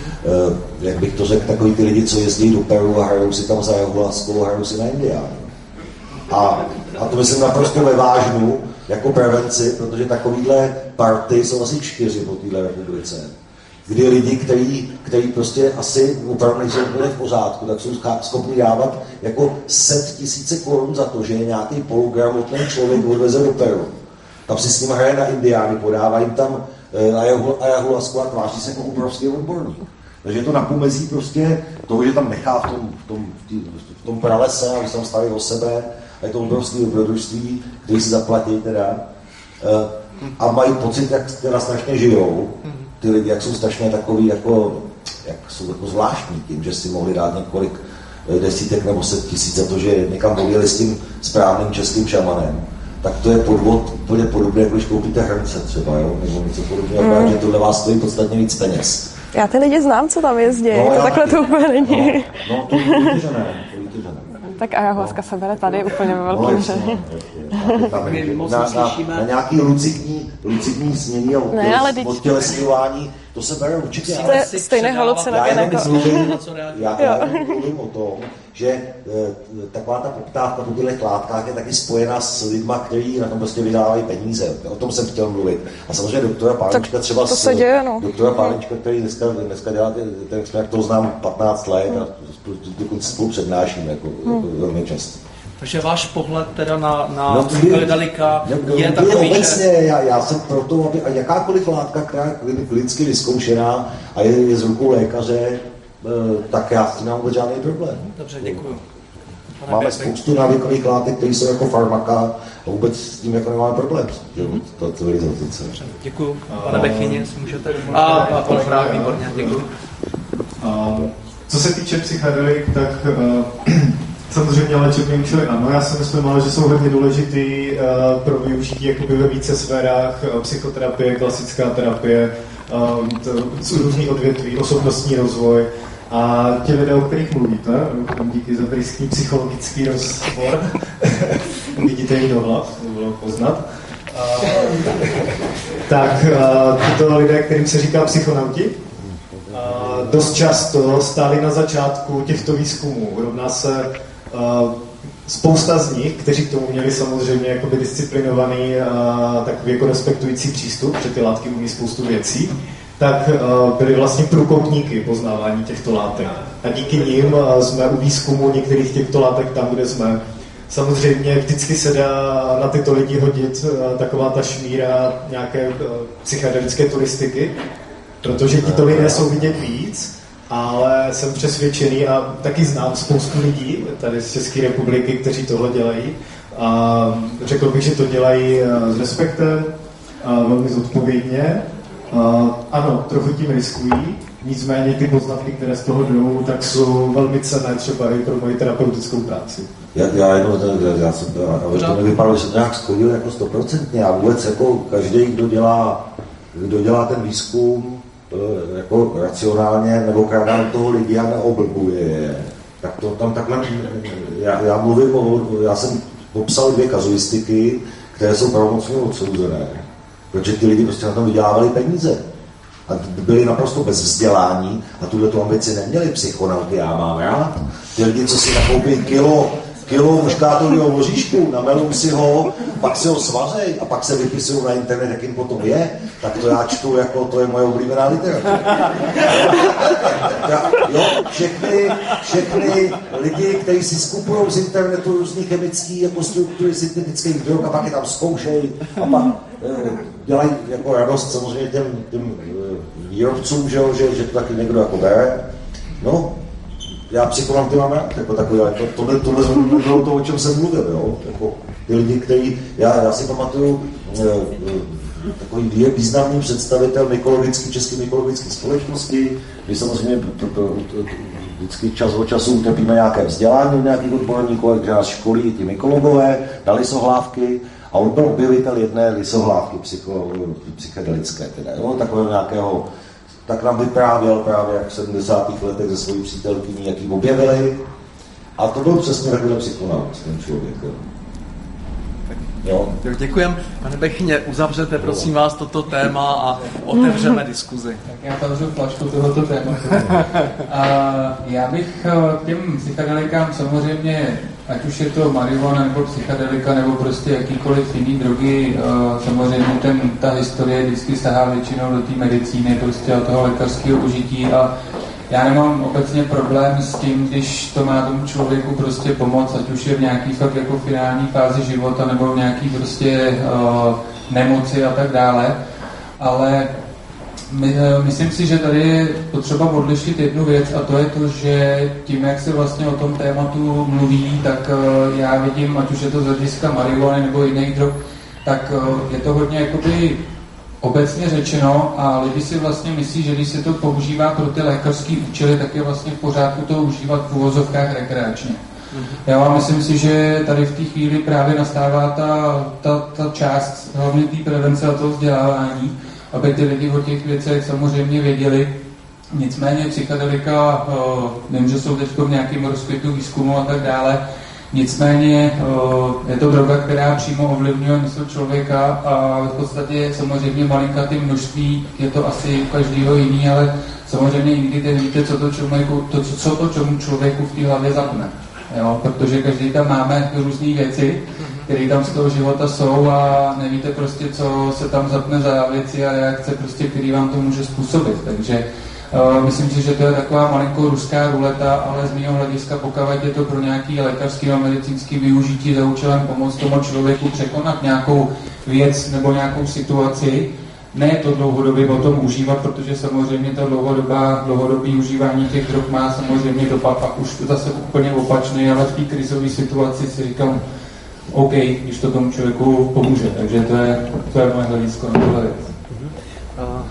Velice, velice vám děkujeme za, za, za účast té první části. Teď prosíme, prosíme vás, já e, vždycky přijdu k vám, jenom poprosím o to, abyste byli struční, aby se dostalo potom i na další, další lidi. Dobrý den, e, já bych chtěl položit dotaz, který tady asi nezazněl ještě v rámci řešení legalizace či nelegalizace marihuany a to je to, že vlastně všichni už dneska víme, že velké korporace investují do možností pěstování marihuany, do hledání možností, jak ji pěstovat a takto. A je tu samozřejmě určitá poptávka ze strany těchto korporací na změny legislativy, aby to mohli prodávat. Dneska máme českou legislativu, která drobné pěstitele, drobné eh, uživatele nepostihuje, zatímco brání korporacím, aby tuto látku prodávali na trhu normálně v obchodě. A chci se tady zeptat. Uh, v minulosti, když, když na si třeba to známe tabakové aféry, kdy se kdy ta, ta, ty korporace vlastně uh, falš, falšovaly výzkumy a když falšovali výzkumy a e, platili lékaře, aby nemluvili o této problematice, jaký, jakou máme naději, že tentokrát se nestane vlastně marihuana terčem podobné živé kampaně strany korporací. A ještě jedna věc, e, vzhledem k tabáku, ano, e, u cigaret je přidáška z jak, jakoby se to jmenuje. Nicméně celkové náklady státu jsou na léčení následků kouření zhruba trojnásobné proti tomu, co získá z výběru těchto daní. E, to znamená, že korporace by zase bohatly a stát by doplácel akorát škody. Děkuji za to, no tak- z vás uh, No reagoval. to asi jedno. To Jo, To vlastně trošičku směřovalo zřejmě k tomu, že ty korporáty, to je spíš které, taková ekonomie, no. že ta legalizace No. pro drobné eh, pěstitele by mohla být, být brzdou právě toho zisku těch velkých institucí. No právě naopak, já jsem pána pochopila, že ty velké instituce budou potlačovat ty malý pěstitele. No jasně. No jasně. A já nějak moc jakoby nechápu, co je na tom špatně, že mně přijde, že jako říkáte korporace a máte jako na mysli něco, jako co je strašně špatného, ale kdyby korporace distribuovaly konopí, tak se pravděpodobně stane, že pro toho koncového uživatele bude levnější, tudíž jako on bude spokojený a že nějaký malý pěstitel v tu chvíli jako si nebude moc něco prodat, nebo třeba bude moc, protože se to bude prodávat po kamarádek, ale já v tom vlastně jakoby nevidím nevýhodu. A Já, já nemluvím o problémech eh, pro malé- pěstitele, mluvím spíš o problémech, které budou na bedrech státu, který bude muset platit například no, zdravotní náklady na toto, Jo. přestože zisky nebudou...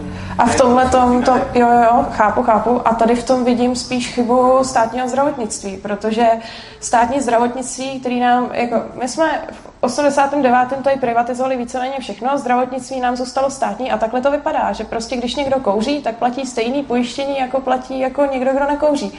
A přijde mi, že stát prostě na tohle nějak nereagoval, nereaguje, protože prostě jako stát není tak pružný, jako kdyby to dělala soukromá firma. A myslím si, že je to problém spíš toho zdravotnictví a ne toho, jako, že by, to, že by nějaký ty drogy byly legální. Chci někdo reagovat? No, jenom dvě řeknu. Investice do konopního biznesu je podle Forbes poslední tři roky v žebříčku první tři nejlepších investic na světě. Některé státy Spojených států amerických právě nelegalizovaly z obavy z toho, o čem vy mluvíte tady. A e, já si velmi rád počkám na vliv těchto těch korporací v Evropě.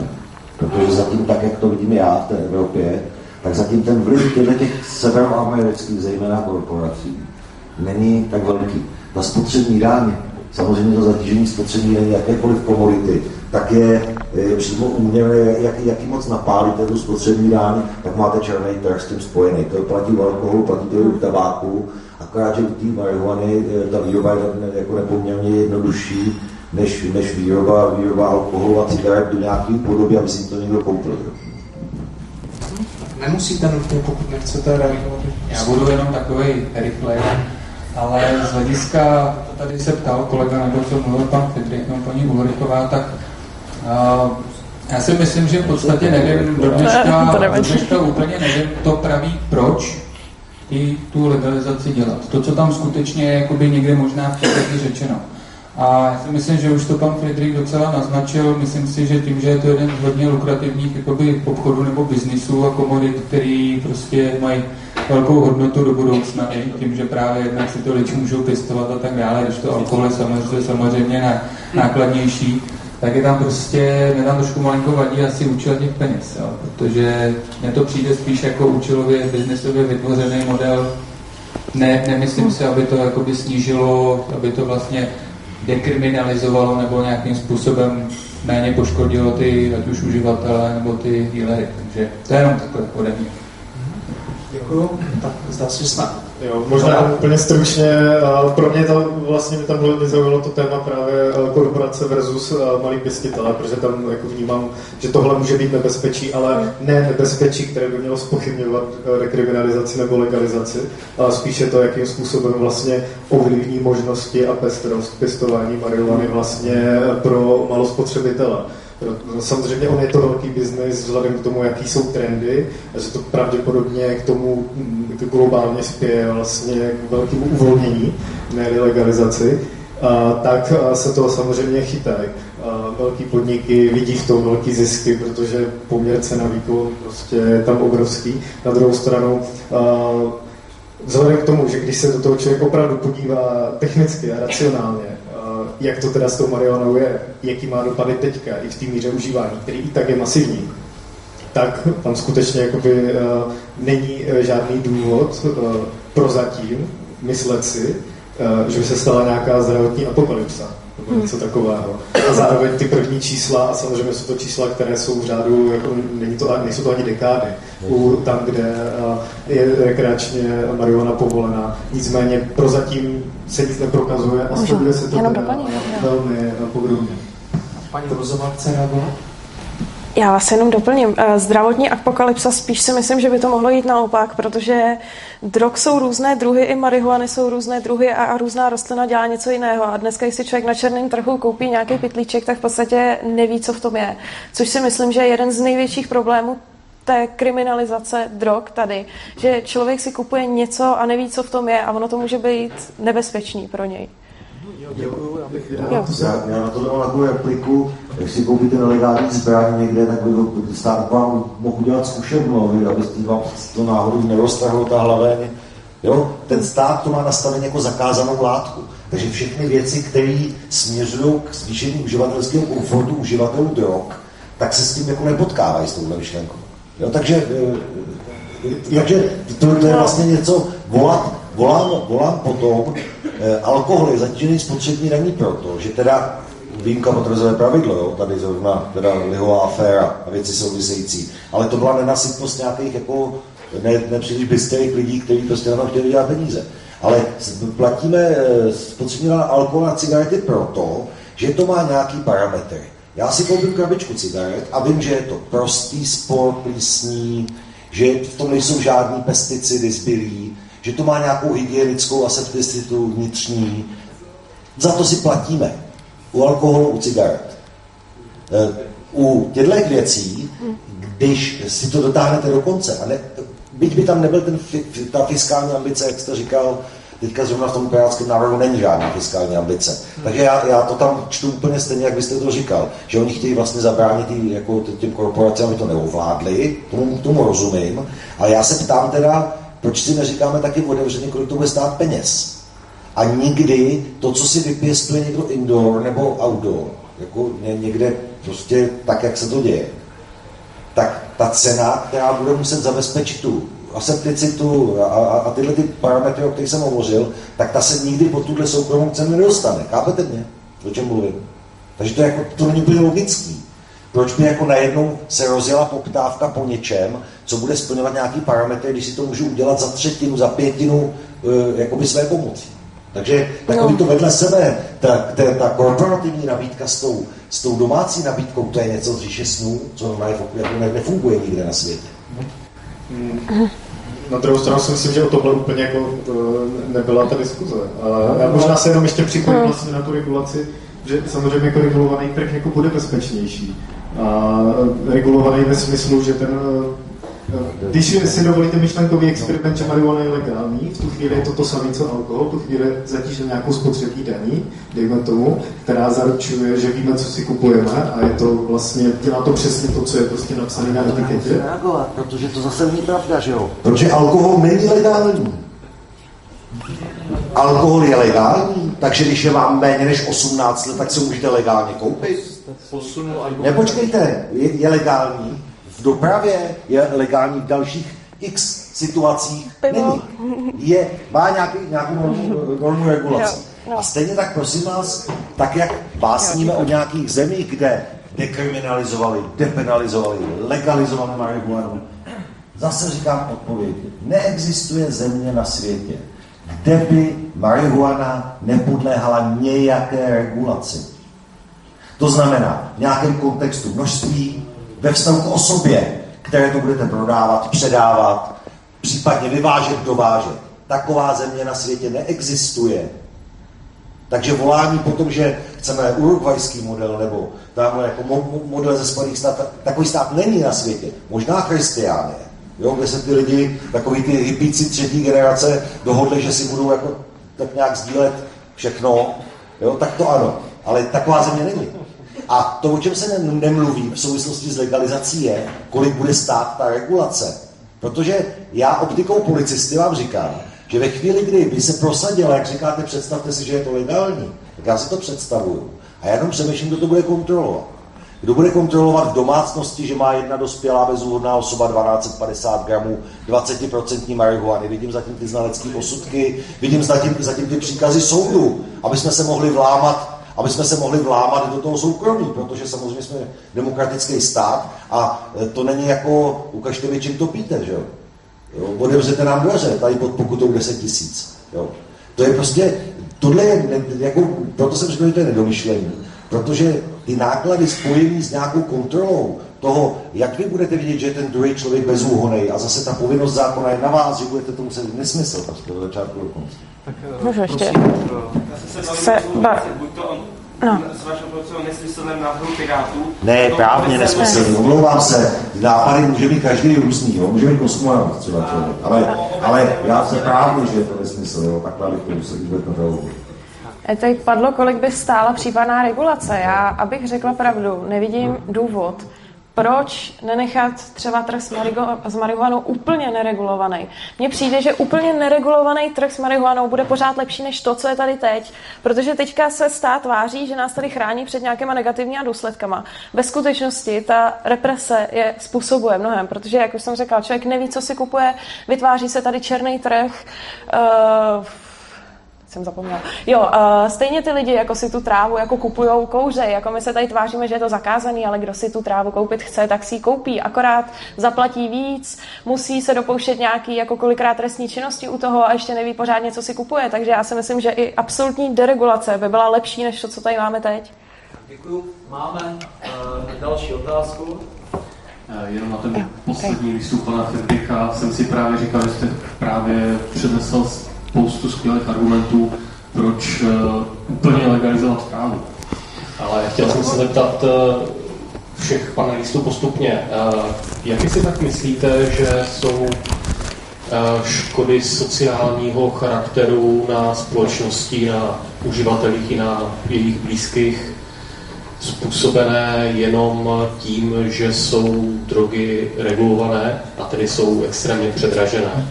Například, eh, kdyby heroin vyráběla kde jaká korporace, tak by to stálo jak eh, aspirin a tedy ti feťáci by to měli dostupnější. Poškozovalo by to je pravděpodobně o dost méně. Jaký si myslíte, že tohle z toho má zhruba podíl na škodlivosti těch drog, různých drog? Děkujeme, prosím. Myslíte jako by kriminalizace uh, obecně? Kdyby byla kdyby byl heroin uh, stejně legální jako hmm. Jestli ilegalizace teda není vlastně větším problémem pro společnost než legalizace, pokud tomu správně rozumím. Jestli ty dopady nejsou... Vy jo, tak klidně můžu. Vy, vy no, to vlastně to jako... opakujete neustále. Hmm. Další Jo, on je tady jako víc, uh, asi víc pohledu. Když se budu striktně držet pohledu jako člověka, který uh, pracuje v pomáhajících profesích, jako terapeut, jako sociální pracovník, uh, nebo jako preventista, tak eh, je samozřejmě kriminalizace eh, často zásadní překážkou eh, v nějaký, já nechci říkat úplně jako návratu do společnosti, jo? to je takový jako hodně zužující, ale v tom, aby se ten člověk zotavil. Že tam často už není jakoby vůbec žádná překážka, kromě toho, že ten člověk je prostě stigmatizovaný nějakou formou kriminalizace. Takže ano, myslím si, že to má jakoby výrazné dopady nedokážu asi, no, myslím si, že asi nedokáže komplexně odpovědět třeba konkrétně jakoby na situaci s heroinem. Já bych jenom to doplnil, možná pro vás. O kolik si myslíte, že byste měl méně práce, kdyby uh, ti lidi nebyli jako sociálně zničení tím, že museli na to nakrást, šlo jim do toho všechny úspory a tak. Um, Nedokážu říct, jestli bych měl méně práce. No samozřejmě to přemýšlení jako dopředu úplně jako nepočítá s tím, že by toho třeba bylo méně. Zatím se ukazuje, že toho zhruba tak stejně v těch státech, ve kterých uh, to nějakým způsobem uvolnili. Nicméně uh, ta práce by byla uh, nesrovnatelně plynulejší, nesrovnatelně efektivnější a zároveň by samozřejmě jako nesrovnatelně méně zatěžovala třeba i státní rozpočet. Tam by byly úspory a, a, velký, protože v tu chvíli vlastně často jako naháníme tolik zajíců na jednom poli, týkající se jako dluhové problematiky, týkající se jiných dopadů, týkající se zápisů v trestním rejstříku, týkající se jako postavení na trhu práce a podobně, že jako minimálně v té efektivitě a v té rychlosti by to bylo velký. A zároveň bych možná chtěl ještě zdůraznit, že to, jak se setkávám se závislostí já, tak je to především sociální a vztahová záležitost. To znamená, jako by to zdravotnictví je tam pro mě těch 5% a 95% je prostě nějaká jako psychosociální uh, práce vlastně, nebo spolupráce s těmi lidmi uh, na sociálních tématech, vztahových, uh, rodinných, dluhových a podobně. Další panelista. Já, já jsem to pochopil tak, že kdyby kdyby tedy se potřel černý trh, eh, tím, že by se farmakologicky vyráběly čisté verze bez příměsí a tak dále. A ten princip toho by byl jaký? Jako, jako u léčivých přípravků, nebo já to nerozumím. Představte si, že si heroin koupíte ve stejném legálním režimu jako rohlíky v obchodě. To znamená, je to levné, extrémně levné. Ano a tedy jak se to zhruba projeví potom na životech těch feťáků, případně na jejich šancích na návrat do společnosti, případně na kriminalitě a všech škodách na společnosti. Tak, eh, tak přesně z těchto těch důvodů, třeba u toho alkoholu, těch cigaret, ten stát samozřejmě na tom jako, až, až takové jako zájem nemá, aby to lidi užívali. Protože stát má zájem, aby se ten člověk jako nezmarnil pro tu svoji budoucnost. A podobně tam, já, já tam ma, marně jako hledím, marně tam hledám jako nějakou společenskou prospěšnost toho vašeho nápadu. Jo, protože samozřejmě v té ex, no, máme nějaký příležitostný, náhodný, experimentální Já to asi chápu. Lidi začínají, ale než se dostanou do toho, že na to kradou, jak vy říkáte, tady zaznělo, tak to je úplně daleko. A podle určitých typů eh, a frekvence a dejme tomu dalších, nějakých dalších věcí se dostanou až do té úvratě, ale to nemusí jako no, být hned. No, v pohodě. Tam, tam, tam to tvrzení, že lidi, když jsou v nějaké experimentální uh, občasné fázi užívání, užívají se tam, neovlivňuje to jinak, jak výrazně jejich život. To tvrzení, že je to na začátku nějaký drogové kariéry, která končí prostě každodenním užíváním a kradením, je neprokázaná. A já to se Jste to řekl? Ale vůbec ne. Prosím vás, já jsem neřekl, že to je jako kauzální, že takhle to začíná, takhle to končí. Já vám akorát říkám, že máme stejnou legislativu vůči lidem, kteří jsou náhodně experimentální a příležitostní. A stejnou legislativu vůči lidem, kteří jsou v pokročilé zá, eh, fázi třeba opiátové závislosti, kdy ty volní, ta volní schopnost ovlivňovat svoje jednání a vůbec nějaký ten, eh, to, to, to, to pořizování těch peněz nebo nějakých prostředků na ty drogy už prostě není, není v jeho silách. Tak jenom o tomhle mluvím. Já tady, tady tohle by nepodsouvejte, to jsem neřekl. Takže pan Bechyně nebo paní Urzová? No, Máma. Pohodě, jsem mluvila dost. Děkuji za plodnou debatu.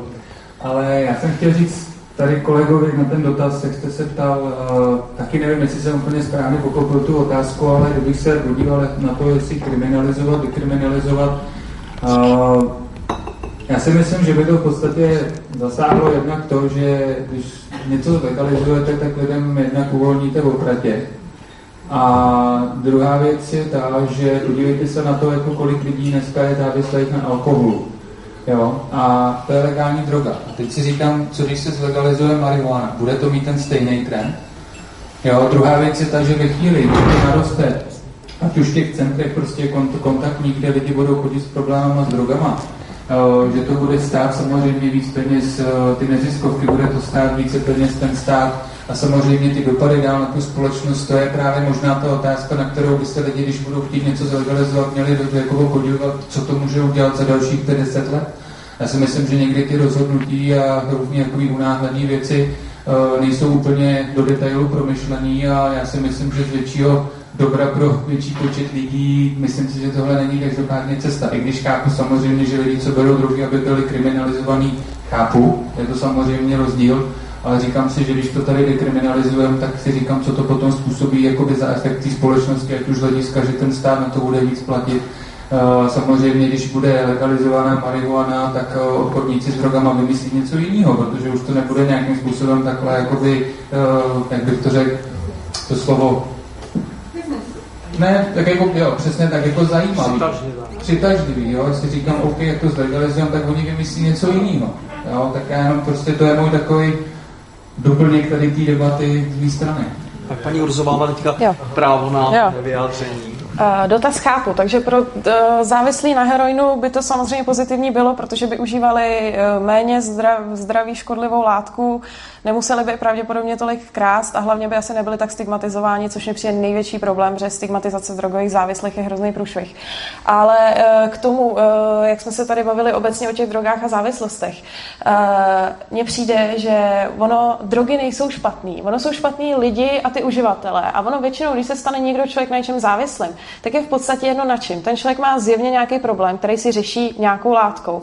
A máme hodně závislých na alkoholu, je dost možná pravděpodobný, že kdyby byla legální látka ještě jako nějaká jiná s vysokým potenciálem závislosti, že by se to třeba rozdělilo. Že třeba by bylo méně na chlastu, víc třeba jakoby na heroinu. Ale myslím si, že absolutní číslo uh, drogově závislých lidí, do kterých počítáme závislé na alkoholu, by nerostl, protože zjevně to je prostě nějaký jakoby fenomén toho, že ty lidi lidi mají nějaký prostě jakoby svůj problém, který řeší buď v tomhle, nebo by to řešili v tamtom. Musím jo, pardon, pardon.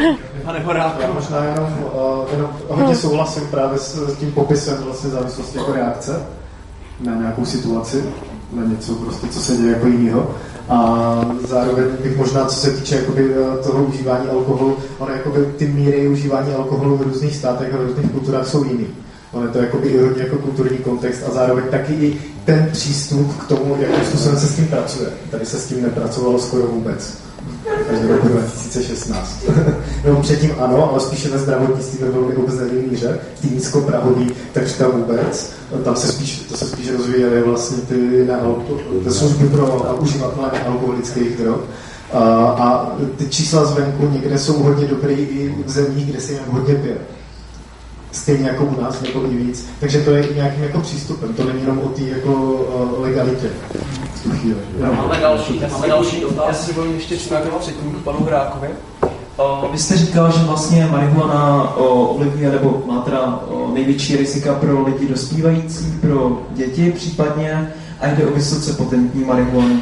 Nevidíte jako třeba v případě alkoholu nějakou cestu v regulaci? Tam je třeba Poslední dobou se mluví o, o vyrovnanějším poměru látek, o drudách marihuany a také o nižším, jakoby o nižších limitech těch aktivních látek. Nevidíte v tomhle cestu, jak z toho udělat něco, co nebude společensky nebezpečné? Nebo aspoň ne tolik společensky. Já se odpovím, vidím, ale nevím, jak to zařídit. Protože druhy a odrůdy konopí, tak jak se prodávají dneska v biznisu, tak eh, až tedy na světlé výjimky lidí, kteří s tím opravdu pracují a pracují s těmi poměry CBD, THC nejčastěji, tak e, jinak jsou prostě jako velmi vysoko vypotencované ty, ty složky THC, dokonce jsou geneticky modifikované některé ty druhy a odrůdy tímhle tím směrem jsou šlechtěné přesně tímhle tím směrem. E, a samozřejmě s tím původním konopím českým to nemá už jako dávno nic společného s tím Ruralis, co roste na Jižní Moravě. Ale eh, pokud ano, účinky vůbec. No teď já to nemluvím, ale to je to původní, co jsme tady měli, prosím pěkně, jo. Ne, že když staří Čechové se omamovali indikou, to ne, že ta tady nebyla. To Emil Holub možná ve svých zápiscích viděl, jak kouří někdo marihuanu, ale určitě ne českých zemích. Takže my, o té kultuře, kde se pije více méně, a o těch intervencích to bych podepsal teda mimochodem, jo? protože Francie třeba s tím jako, jako v číslech úplně jako nejvíc v Evropě. Takže tady nemáte problém jakoby... Ale ne, ne, jak to chcete zařídit? To je prostě úplně iluzorní jako představa. Ne? Takže tady nemáte problém jakoby s legalizací s těmi limity samotnou? Ale vy, vy tady, vy, tady se pořád jako bavíme o tom, že to je nějaká knuta. Prosím vás, ještě vám řeknu další, možná pro někoho překvapující informaci. Do 100 metrů čtverečních druhy a odrůdy konopí, které, které jsou méně potentní ve vztahu k THC než žádná celá tři, si můžete pěstovat naprosto svobodně a legálně. Zákon 167, tak prostě hovoří, nemusíte to nikomu hlásit, ale musí to být druhy a odrůdy, které nepřesáhnou žádná celá 3% THC takzvané technické konopí. Hmm. Možná je to překvapení legislativní. Děkuji, děkuji nad, 100, nad 100 metrů hlásit celníků. No? Dě, děkuji za reakci. Já bych rád předal slovo panu Urzovi, kterému jsem před chvilkou Ale tam hlavně se někdo ptal vzadu. Jo, jo, jo. Dobrý den. Uh, dobrý den. Já bych se chtěl zeptat všech panelistů, jestli mluvil jste tady o tom, že ve zdravotnictví nebo vědně lze používat uh, drogy nějakým způsobem rozumně, já bych se chtěl zeptat, kdo má názor, že může i rekreační využití drog zlepšit kvalitu života jedince, který se na nich e, nestane závislý. A pokud ano, v takovém případě bych se chtěl zeptat, co nám dává, hm, řekněme, morální nebo etické právo nastavovat takové zákony a pravidla, které takovéhoto jedince budou persekovat, ačkoliv si pouze zvyšuje kvalitu života a nikomu nic neudělá. A pak ještě jeden krátký dotaz na pana generála.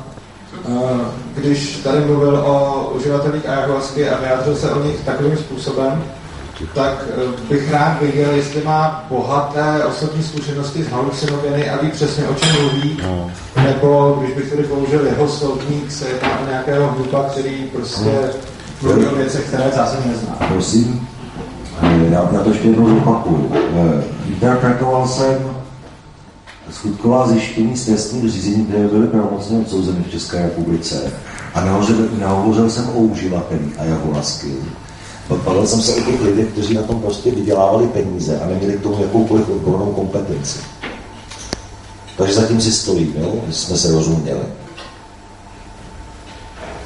Tak. No a pak máme ty panelisty, teda, jestli jste to skončili.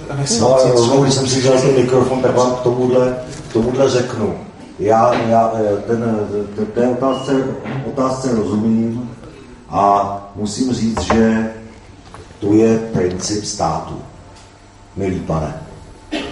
Stát prostřednictvím zákonů, které, když jsme, zrovna máme štěstí a jsme v nějakém demokratičtějším státě, tak do toho můžeme mluvit. Když zrovna to štěstí nemáme, tak do toho mluvit nemůžeme. Tak stát prostě ovlivňuje dokonce i v tom osobním štěstí, jak říkáte, lidi. A někdy, pokud se usnese dostatečné množství zákonodárců, tak vás ovlivní i ve vašem osobním štěstí. A tohle je přesně ten případ. Děkujeme. Pokračujeme prosím v tom kolečku, je to, je to na všechny jo. Eh, zaměřená otázka, takže... Taková smutná story, jsem z toho až sevřel žaludek.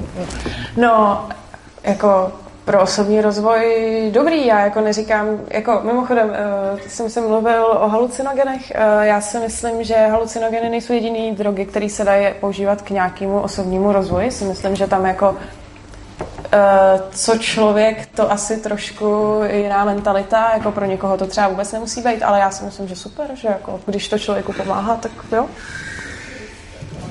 Další reakce, prosím. Já bych možná odpověděl kolegovi na ten dotaz eh, typu, že to člověka jakoby dělá, jak jste to říkal to slovo? Více, více šťastného nebo jakoby život je kvalitnější. Seberozvoj. To je právě, já s tohle věcí jako na rovinu ze svého osobního hlediska úplně nesouhlasím, protože jsem drogy bral a eh, mám s tímhle bohužel svoji trošku úplně jinou zkušenost a já chci říct jinou věc trošku. My na našem serveru dostáváme desítky mailů od mladých lidí, který jsou ze základních středních škol a bohužel tam je jeden takový fenomén, že nám spousta, spousta z nich píšou, že prostě dneska jsou na tvrdých drogách a prostě začínali s partičkou kamarádů s holením trávy. A já si úplně na rovinu nemyslím a nesouhlasím s tím, že by marihuana nebo obecně drogy zlepšovaly kvalitu života.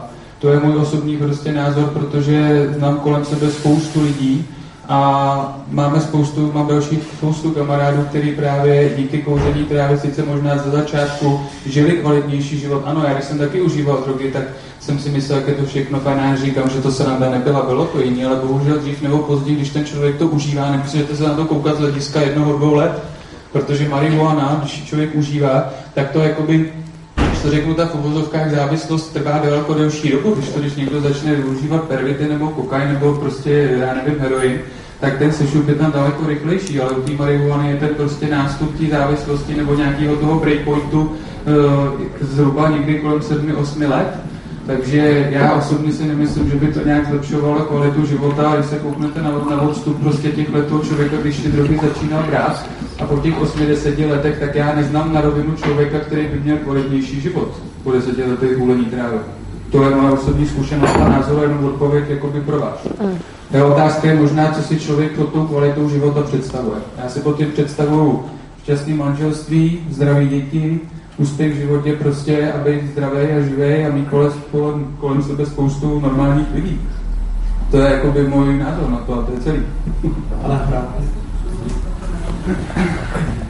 Já jsem přesvědčený, že v případě, eh, že jsou eh, na to eh, dobře udělané, připravené a podporné podmínky, tak něco takového lze, protože z mého pohledu, a zase já mám pořád tendenci tam sledovat právě hardware a bezpečnost. To znamená, že spousta drog, a můžou to být i různý jako, uh, typy amfetaminů a tak, které se jako dříve používaly v rámci osobnostního rozvoje pro stimulaci, je tam microdosing uh, různých jako psychedelických látek, uh, který se běžně v různých komunitách, velmi úspěšných společenských komunitách jako využívá dlouhodobě. Uh, určitě to jde, jde o to, jak podporný prostředí kolem je. V případě, že to podporný prostředí bude, tak jsem přesvědčený, eh, že něco takového je možný a myslím si, že v konečném důsledku to bude určitě užitečnější, než uh, něco zakazovat, o některých věcech neříkat všechno a, a postihovat uh, lidi uh, na základě uh, nějaký dnes už spíše nekoncenzuální zkušenosti. Děkuju. Uh, tak další, máme dva dotazy. Tak já bych dal přednost člověku, který se ještě neptal, a potom, potom vám. Um, přímo dotaz na pana Bechyně. Uh, vy jste říkal, že sám neznáte uh, nikoho, komu by uh, drogy zlepšily život a nemůže to být prostě jakýsi, jakýmsi pozorováním pouze těch, co jsou vlastně odhalení tím, že byli třeba zatčení nebo potřebovali tu pomoc. Abych se vyjádřil ještě trochu jinak. O, někdy za druhé světové války o, si angličani, respektive Britové, respektive spojenci, chtěli zlepšit o, vybavení na letoplánech, na letech, o, na svých o, letounech a o, přemýšleli, kam o, to bonusové jakoby obrnění dát. No a o, zkoumali ty letadla a všimli si, že nejvíc jsou prostřílené na křídle. A tak chtěli původně přidat o, více toho obrnění na křídla, ale potom se poradili s matematiky určitými a tím řekli, že to by byla chyba, protože ty letadla, které jsou prostřílené na křídlech, nedoletí, ale ty, které tam nejsou prostřílené, o, vlastně nedoletí. To znamená, ti lidi v té armádě se zaměřovali pouze na to, co k ním došlo a ne na ten celý obraz. Um, není možné, že vy se taky jako díváte jenom na to, co k vám došlo, na ty lidi, kteří o, za vámi přišli o pomoc a že nevidíte ty všechny lidi? Tak, takže metaforu jste pochytil. Uh, určitě, určitě se na to nekoukám z hlediska jenom toho, jestli se věnuju té protidrogové prevenci nebo obecně prostě tomu tématu. Uh, já jsem drogy užíval 5-6 let a setkal jsem se s lidma, s desítkama, spíš se stovkama lidí, ať už z párty a ze všech možných věcí. A já to vidím prostě jednu věc, kterou jsem rád, že jsem nestratil, to je prostě pozorovat svýma očima, co se prostě skutečně děje. A já na těch lidech a na těch lidech, kteří dneska užívají drogy, které byly, dneska jsou dobré, já ty lidi neodsuzuju. OK, prostě ten problém člověk má, když prostě potřebuje pomoc, tak prostě přijde. Ale určitě nevím, je to prostě moje hledisko, který já vidím, není to nějaký úplně, když to řeknu, otočení jenom tímhle směrem, ale z mého hlediska prostě drogy obecně nes, jakoby nezlepšují kvalitu života. Nemyslím si to, na rovinu. Protože to hodně často ovlivňuje právě ty sociální věci v těch rodinách, v těch školách, ať už prostě mezi kamarádama.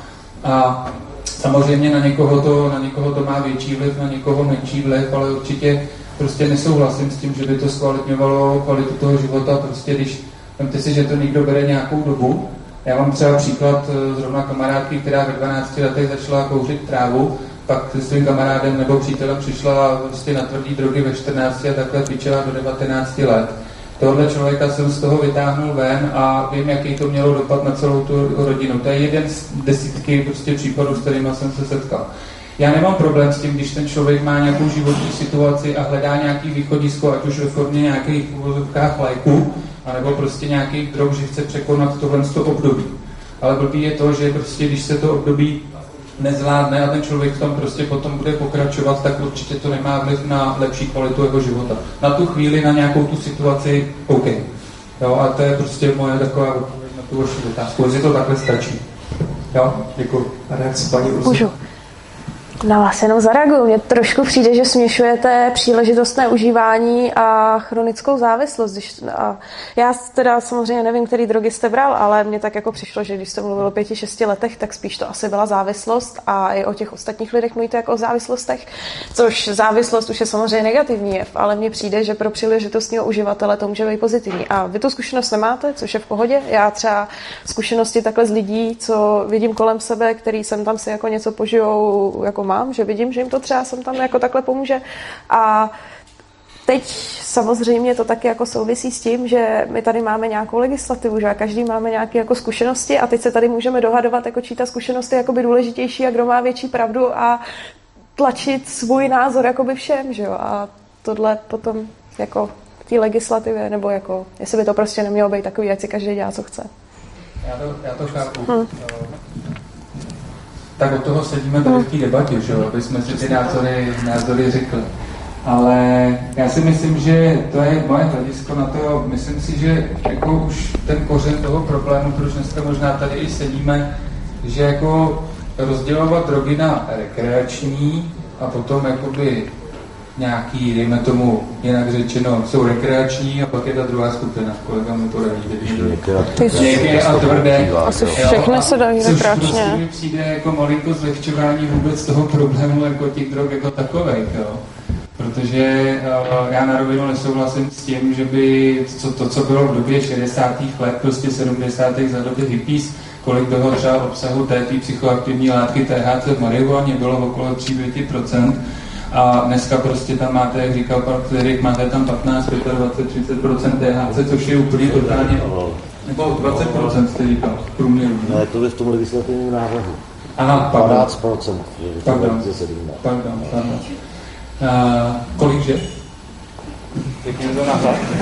V loňském roce ze zkoumaných rostlin z té tuná 100, 100 kg, to, co se zachytilo v rámci trestního řízení, tak bylo zhruba 12 THC, tam nemluvíme o těch vypotencovaných tinkturách nebo hmm. nějakých těch záležitostech, ale to mělo 12%, těch 20% se vztahovalo k tomu pirátskému návrhu. Jo, jo, jo. Takže, takže.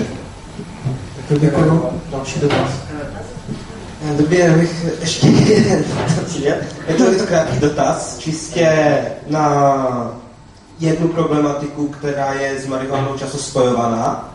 A to je, právě už tady bylo jak si nakousnu to, že marihuana je často uváděna jakožto, řekněme, vstupní droga k dalším tvrdším drogám. E, souhlasíte s tímto tvrzením a nebo ho berete jako, jako řekněme, nepravdivé a v případě, že s tím souhlasíte, domníváte se, že to je záležitost spíše čistě e, chemické, chemické struktury té marihuany, co způsobuje v tom těle, že vyvolá touhu po silnějších drogách, A nebo si myslíte, že to je spíše prostředím, do kterého se uživatel marihuany dostane, že prostě se dostane mezi, řekněme, rizikové, rizikové, do rizikové prostředí, kde mu můžu nabídnout něco silnějšího a takto.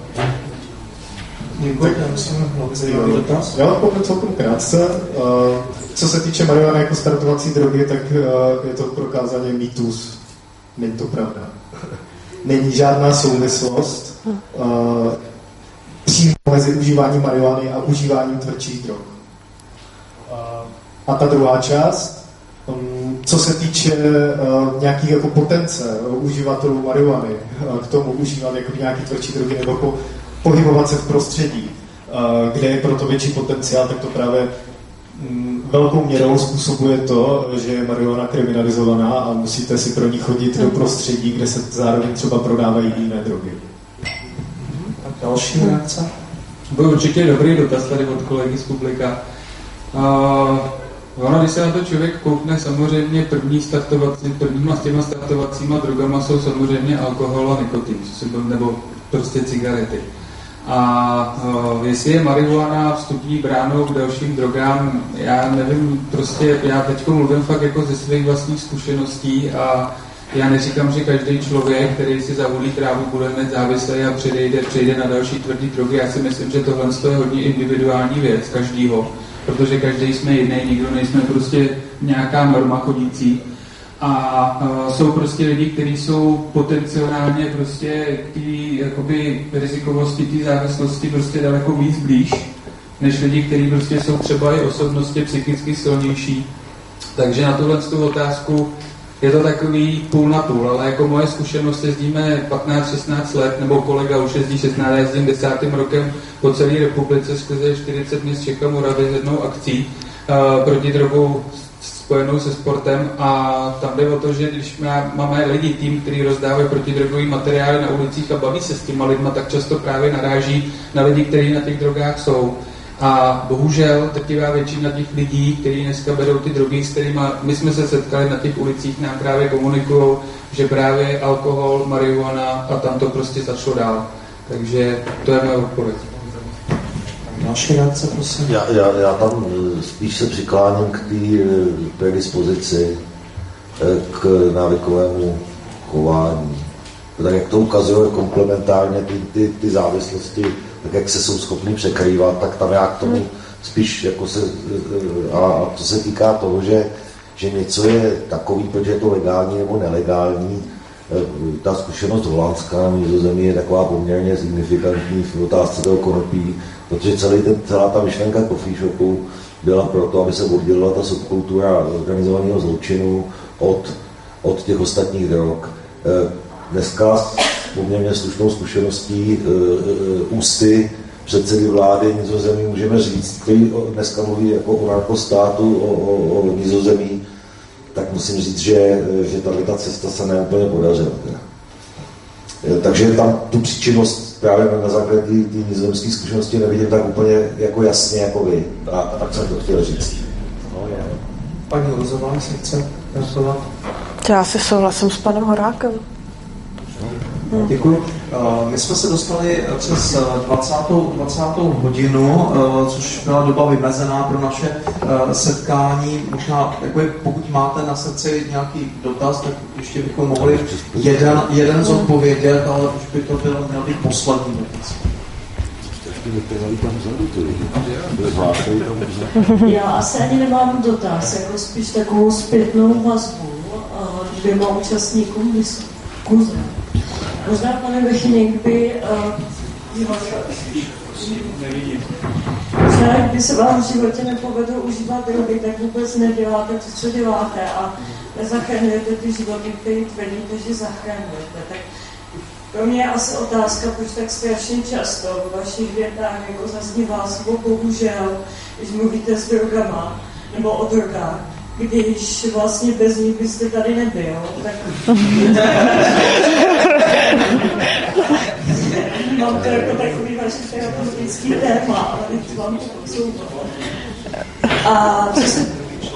Ano, já já bych jenom chtěla říct, pane generále, že já jsem už na druhé debatě s vámi letos. A hrozně bych si asi přála, aby kromě toho, že mluvíte, jste taky poslouchal, že by vám to možná mohlo pomoct.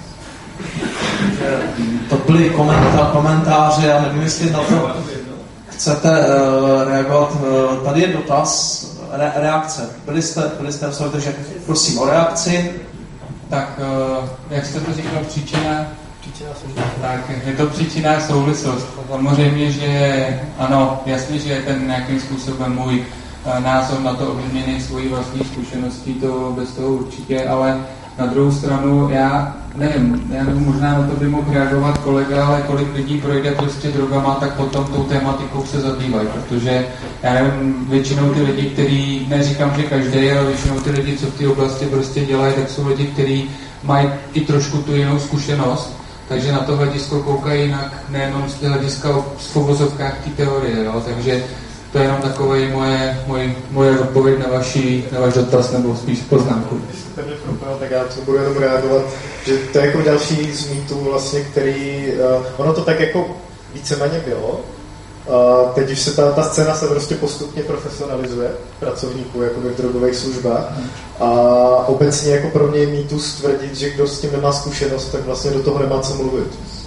Naopak, já, jako, uh, je spíš jako pro, vždycky jako, abych to jako vlastně dokončil, pro mě jako strašně důležitý, pokud uh, skutečně jako ti lidi jsou otevření, naslouchající a vycházejí z toho vlastně, co v tu chvíli je užitečný pro nějaký pozitivní posun lidí, vlastně, kteří to, po nich tu pomoc chtějí. Často ta osobní zkušenost právě s drogama může být dost matoucí, protože si hodně jakoby, programujeme ty lidi do našich vzorců a našich zkušeností a může to být velmi zrádné. Já děkuji za ten příspěvek eh, slečny. Eh, já právě protože se snažím poslouchat, tak eh, nechodím jenom na debaty, kde jsem panelistou, ale, ale mám poměrně úzké vztahy s nestátními ziskovými organizacemi, zejména s těmi částmi, které dělají opravdu s klienty. Tak to možná jste mě nějak slyšela v nějaký horší kondici, asi nějaký takový autoritativní, tak se omlouvám, ale máme tak nějakou odvrácenou tvář pozitivní. Děkuji. Děkuji. Eh, v tom případě poslední dotaz by byl váš dotaz. Děkuji za slovo, dotaz, tak zase není dotaz, spíš skutečná zpětná vazba. Mi vadí v těchto diskuzích eh, porovnávání problematiky marihuany, alkoholu a nikotinu. Eh, to jsou skutečně rozdílné věci, pomínu teda, že metabolismus etanolu, nikotinu a, a THC je naprosto odlišný v organismu a jsou to odlišné věci z hlediska společenských problémů, z hlediska zdravotních dopadů.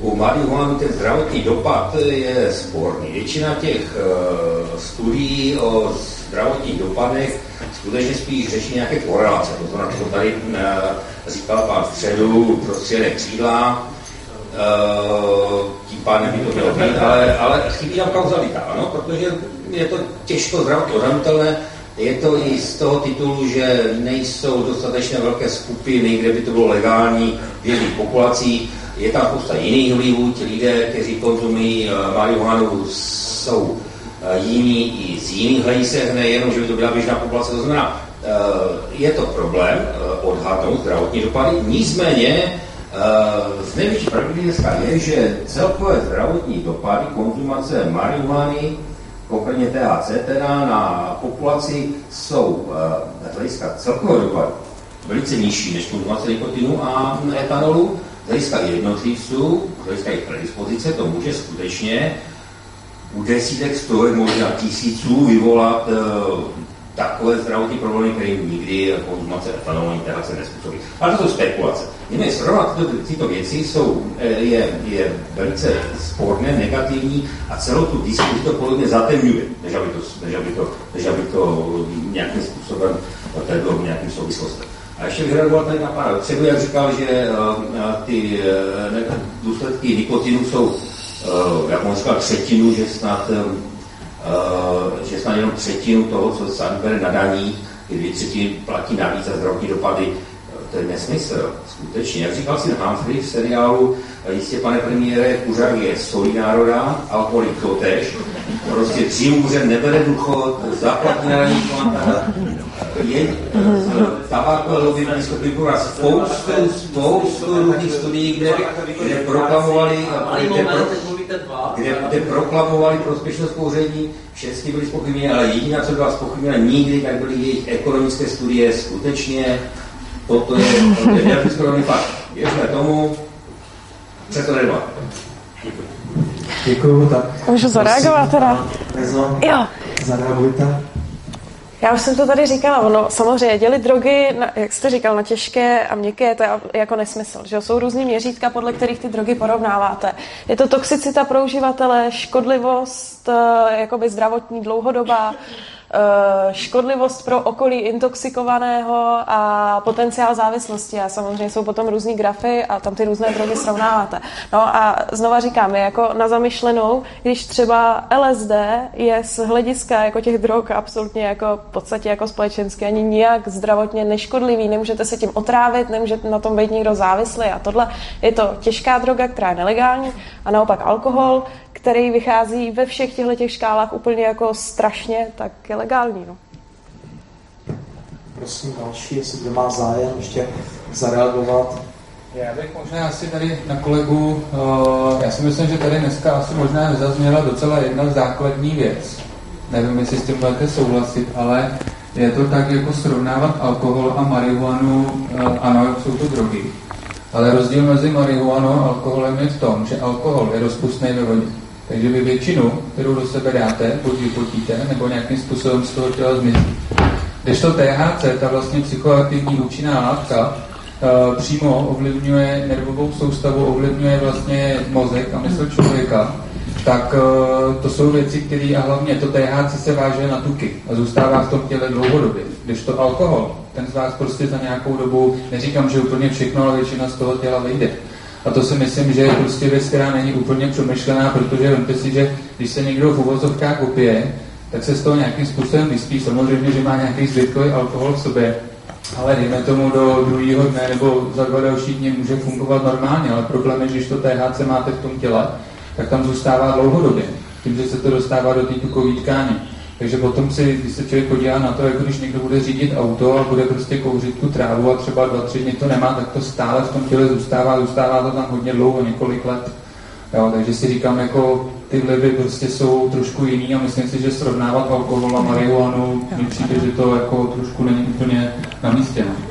To je výzva pro budoucí lékařku. No, jako ono samozřejmě je to navázaný v tucích, ale jako ta THC nebo vůbec ty aktivní látky nejsou v tu chvíli jako aktivní, nejsou v krvi a v podstatě já to jako neviděla jsem nikde žádný výzkum, který by říkal, že v tu chvíli člověku tam nějak škodí, jako oproti tomu alkohol uh, od uh, aterosklerózy, uh, jaterního postižení, v podstatě tam jako máte obrovskou řadu negativních vlivů v těle, který vám může vyvolat chronický alkoholismus, ale i akutní alkoholismus. Prostě jeden nějaký alkoholový exces divoký, můžete skončit v nemocnici prostě se zánětem slinivky. Jo.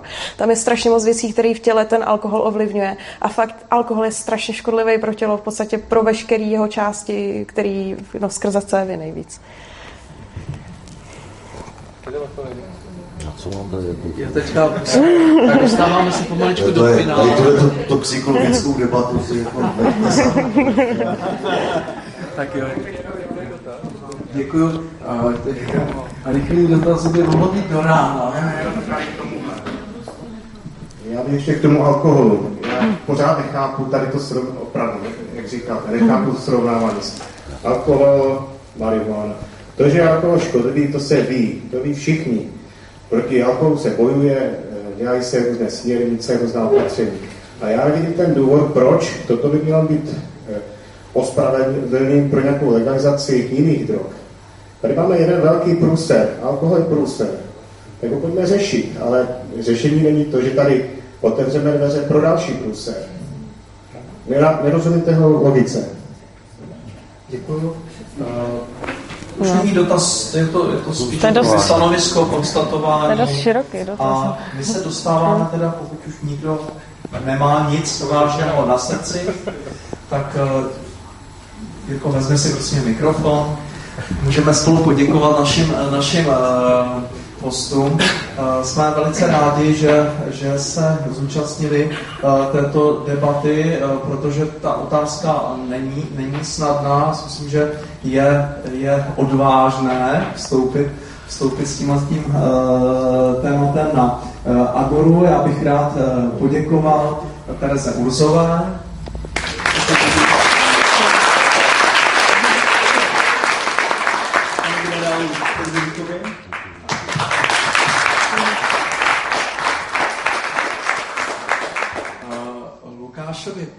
Pechyně, pokud vás slovně znám. A Jan Horákové.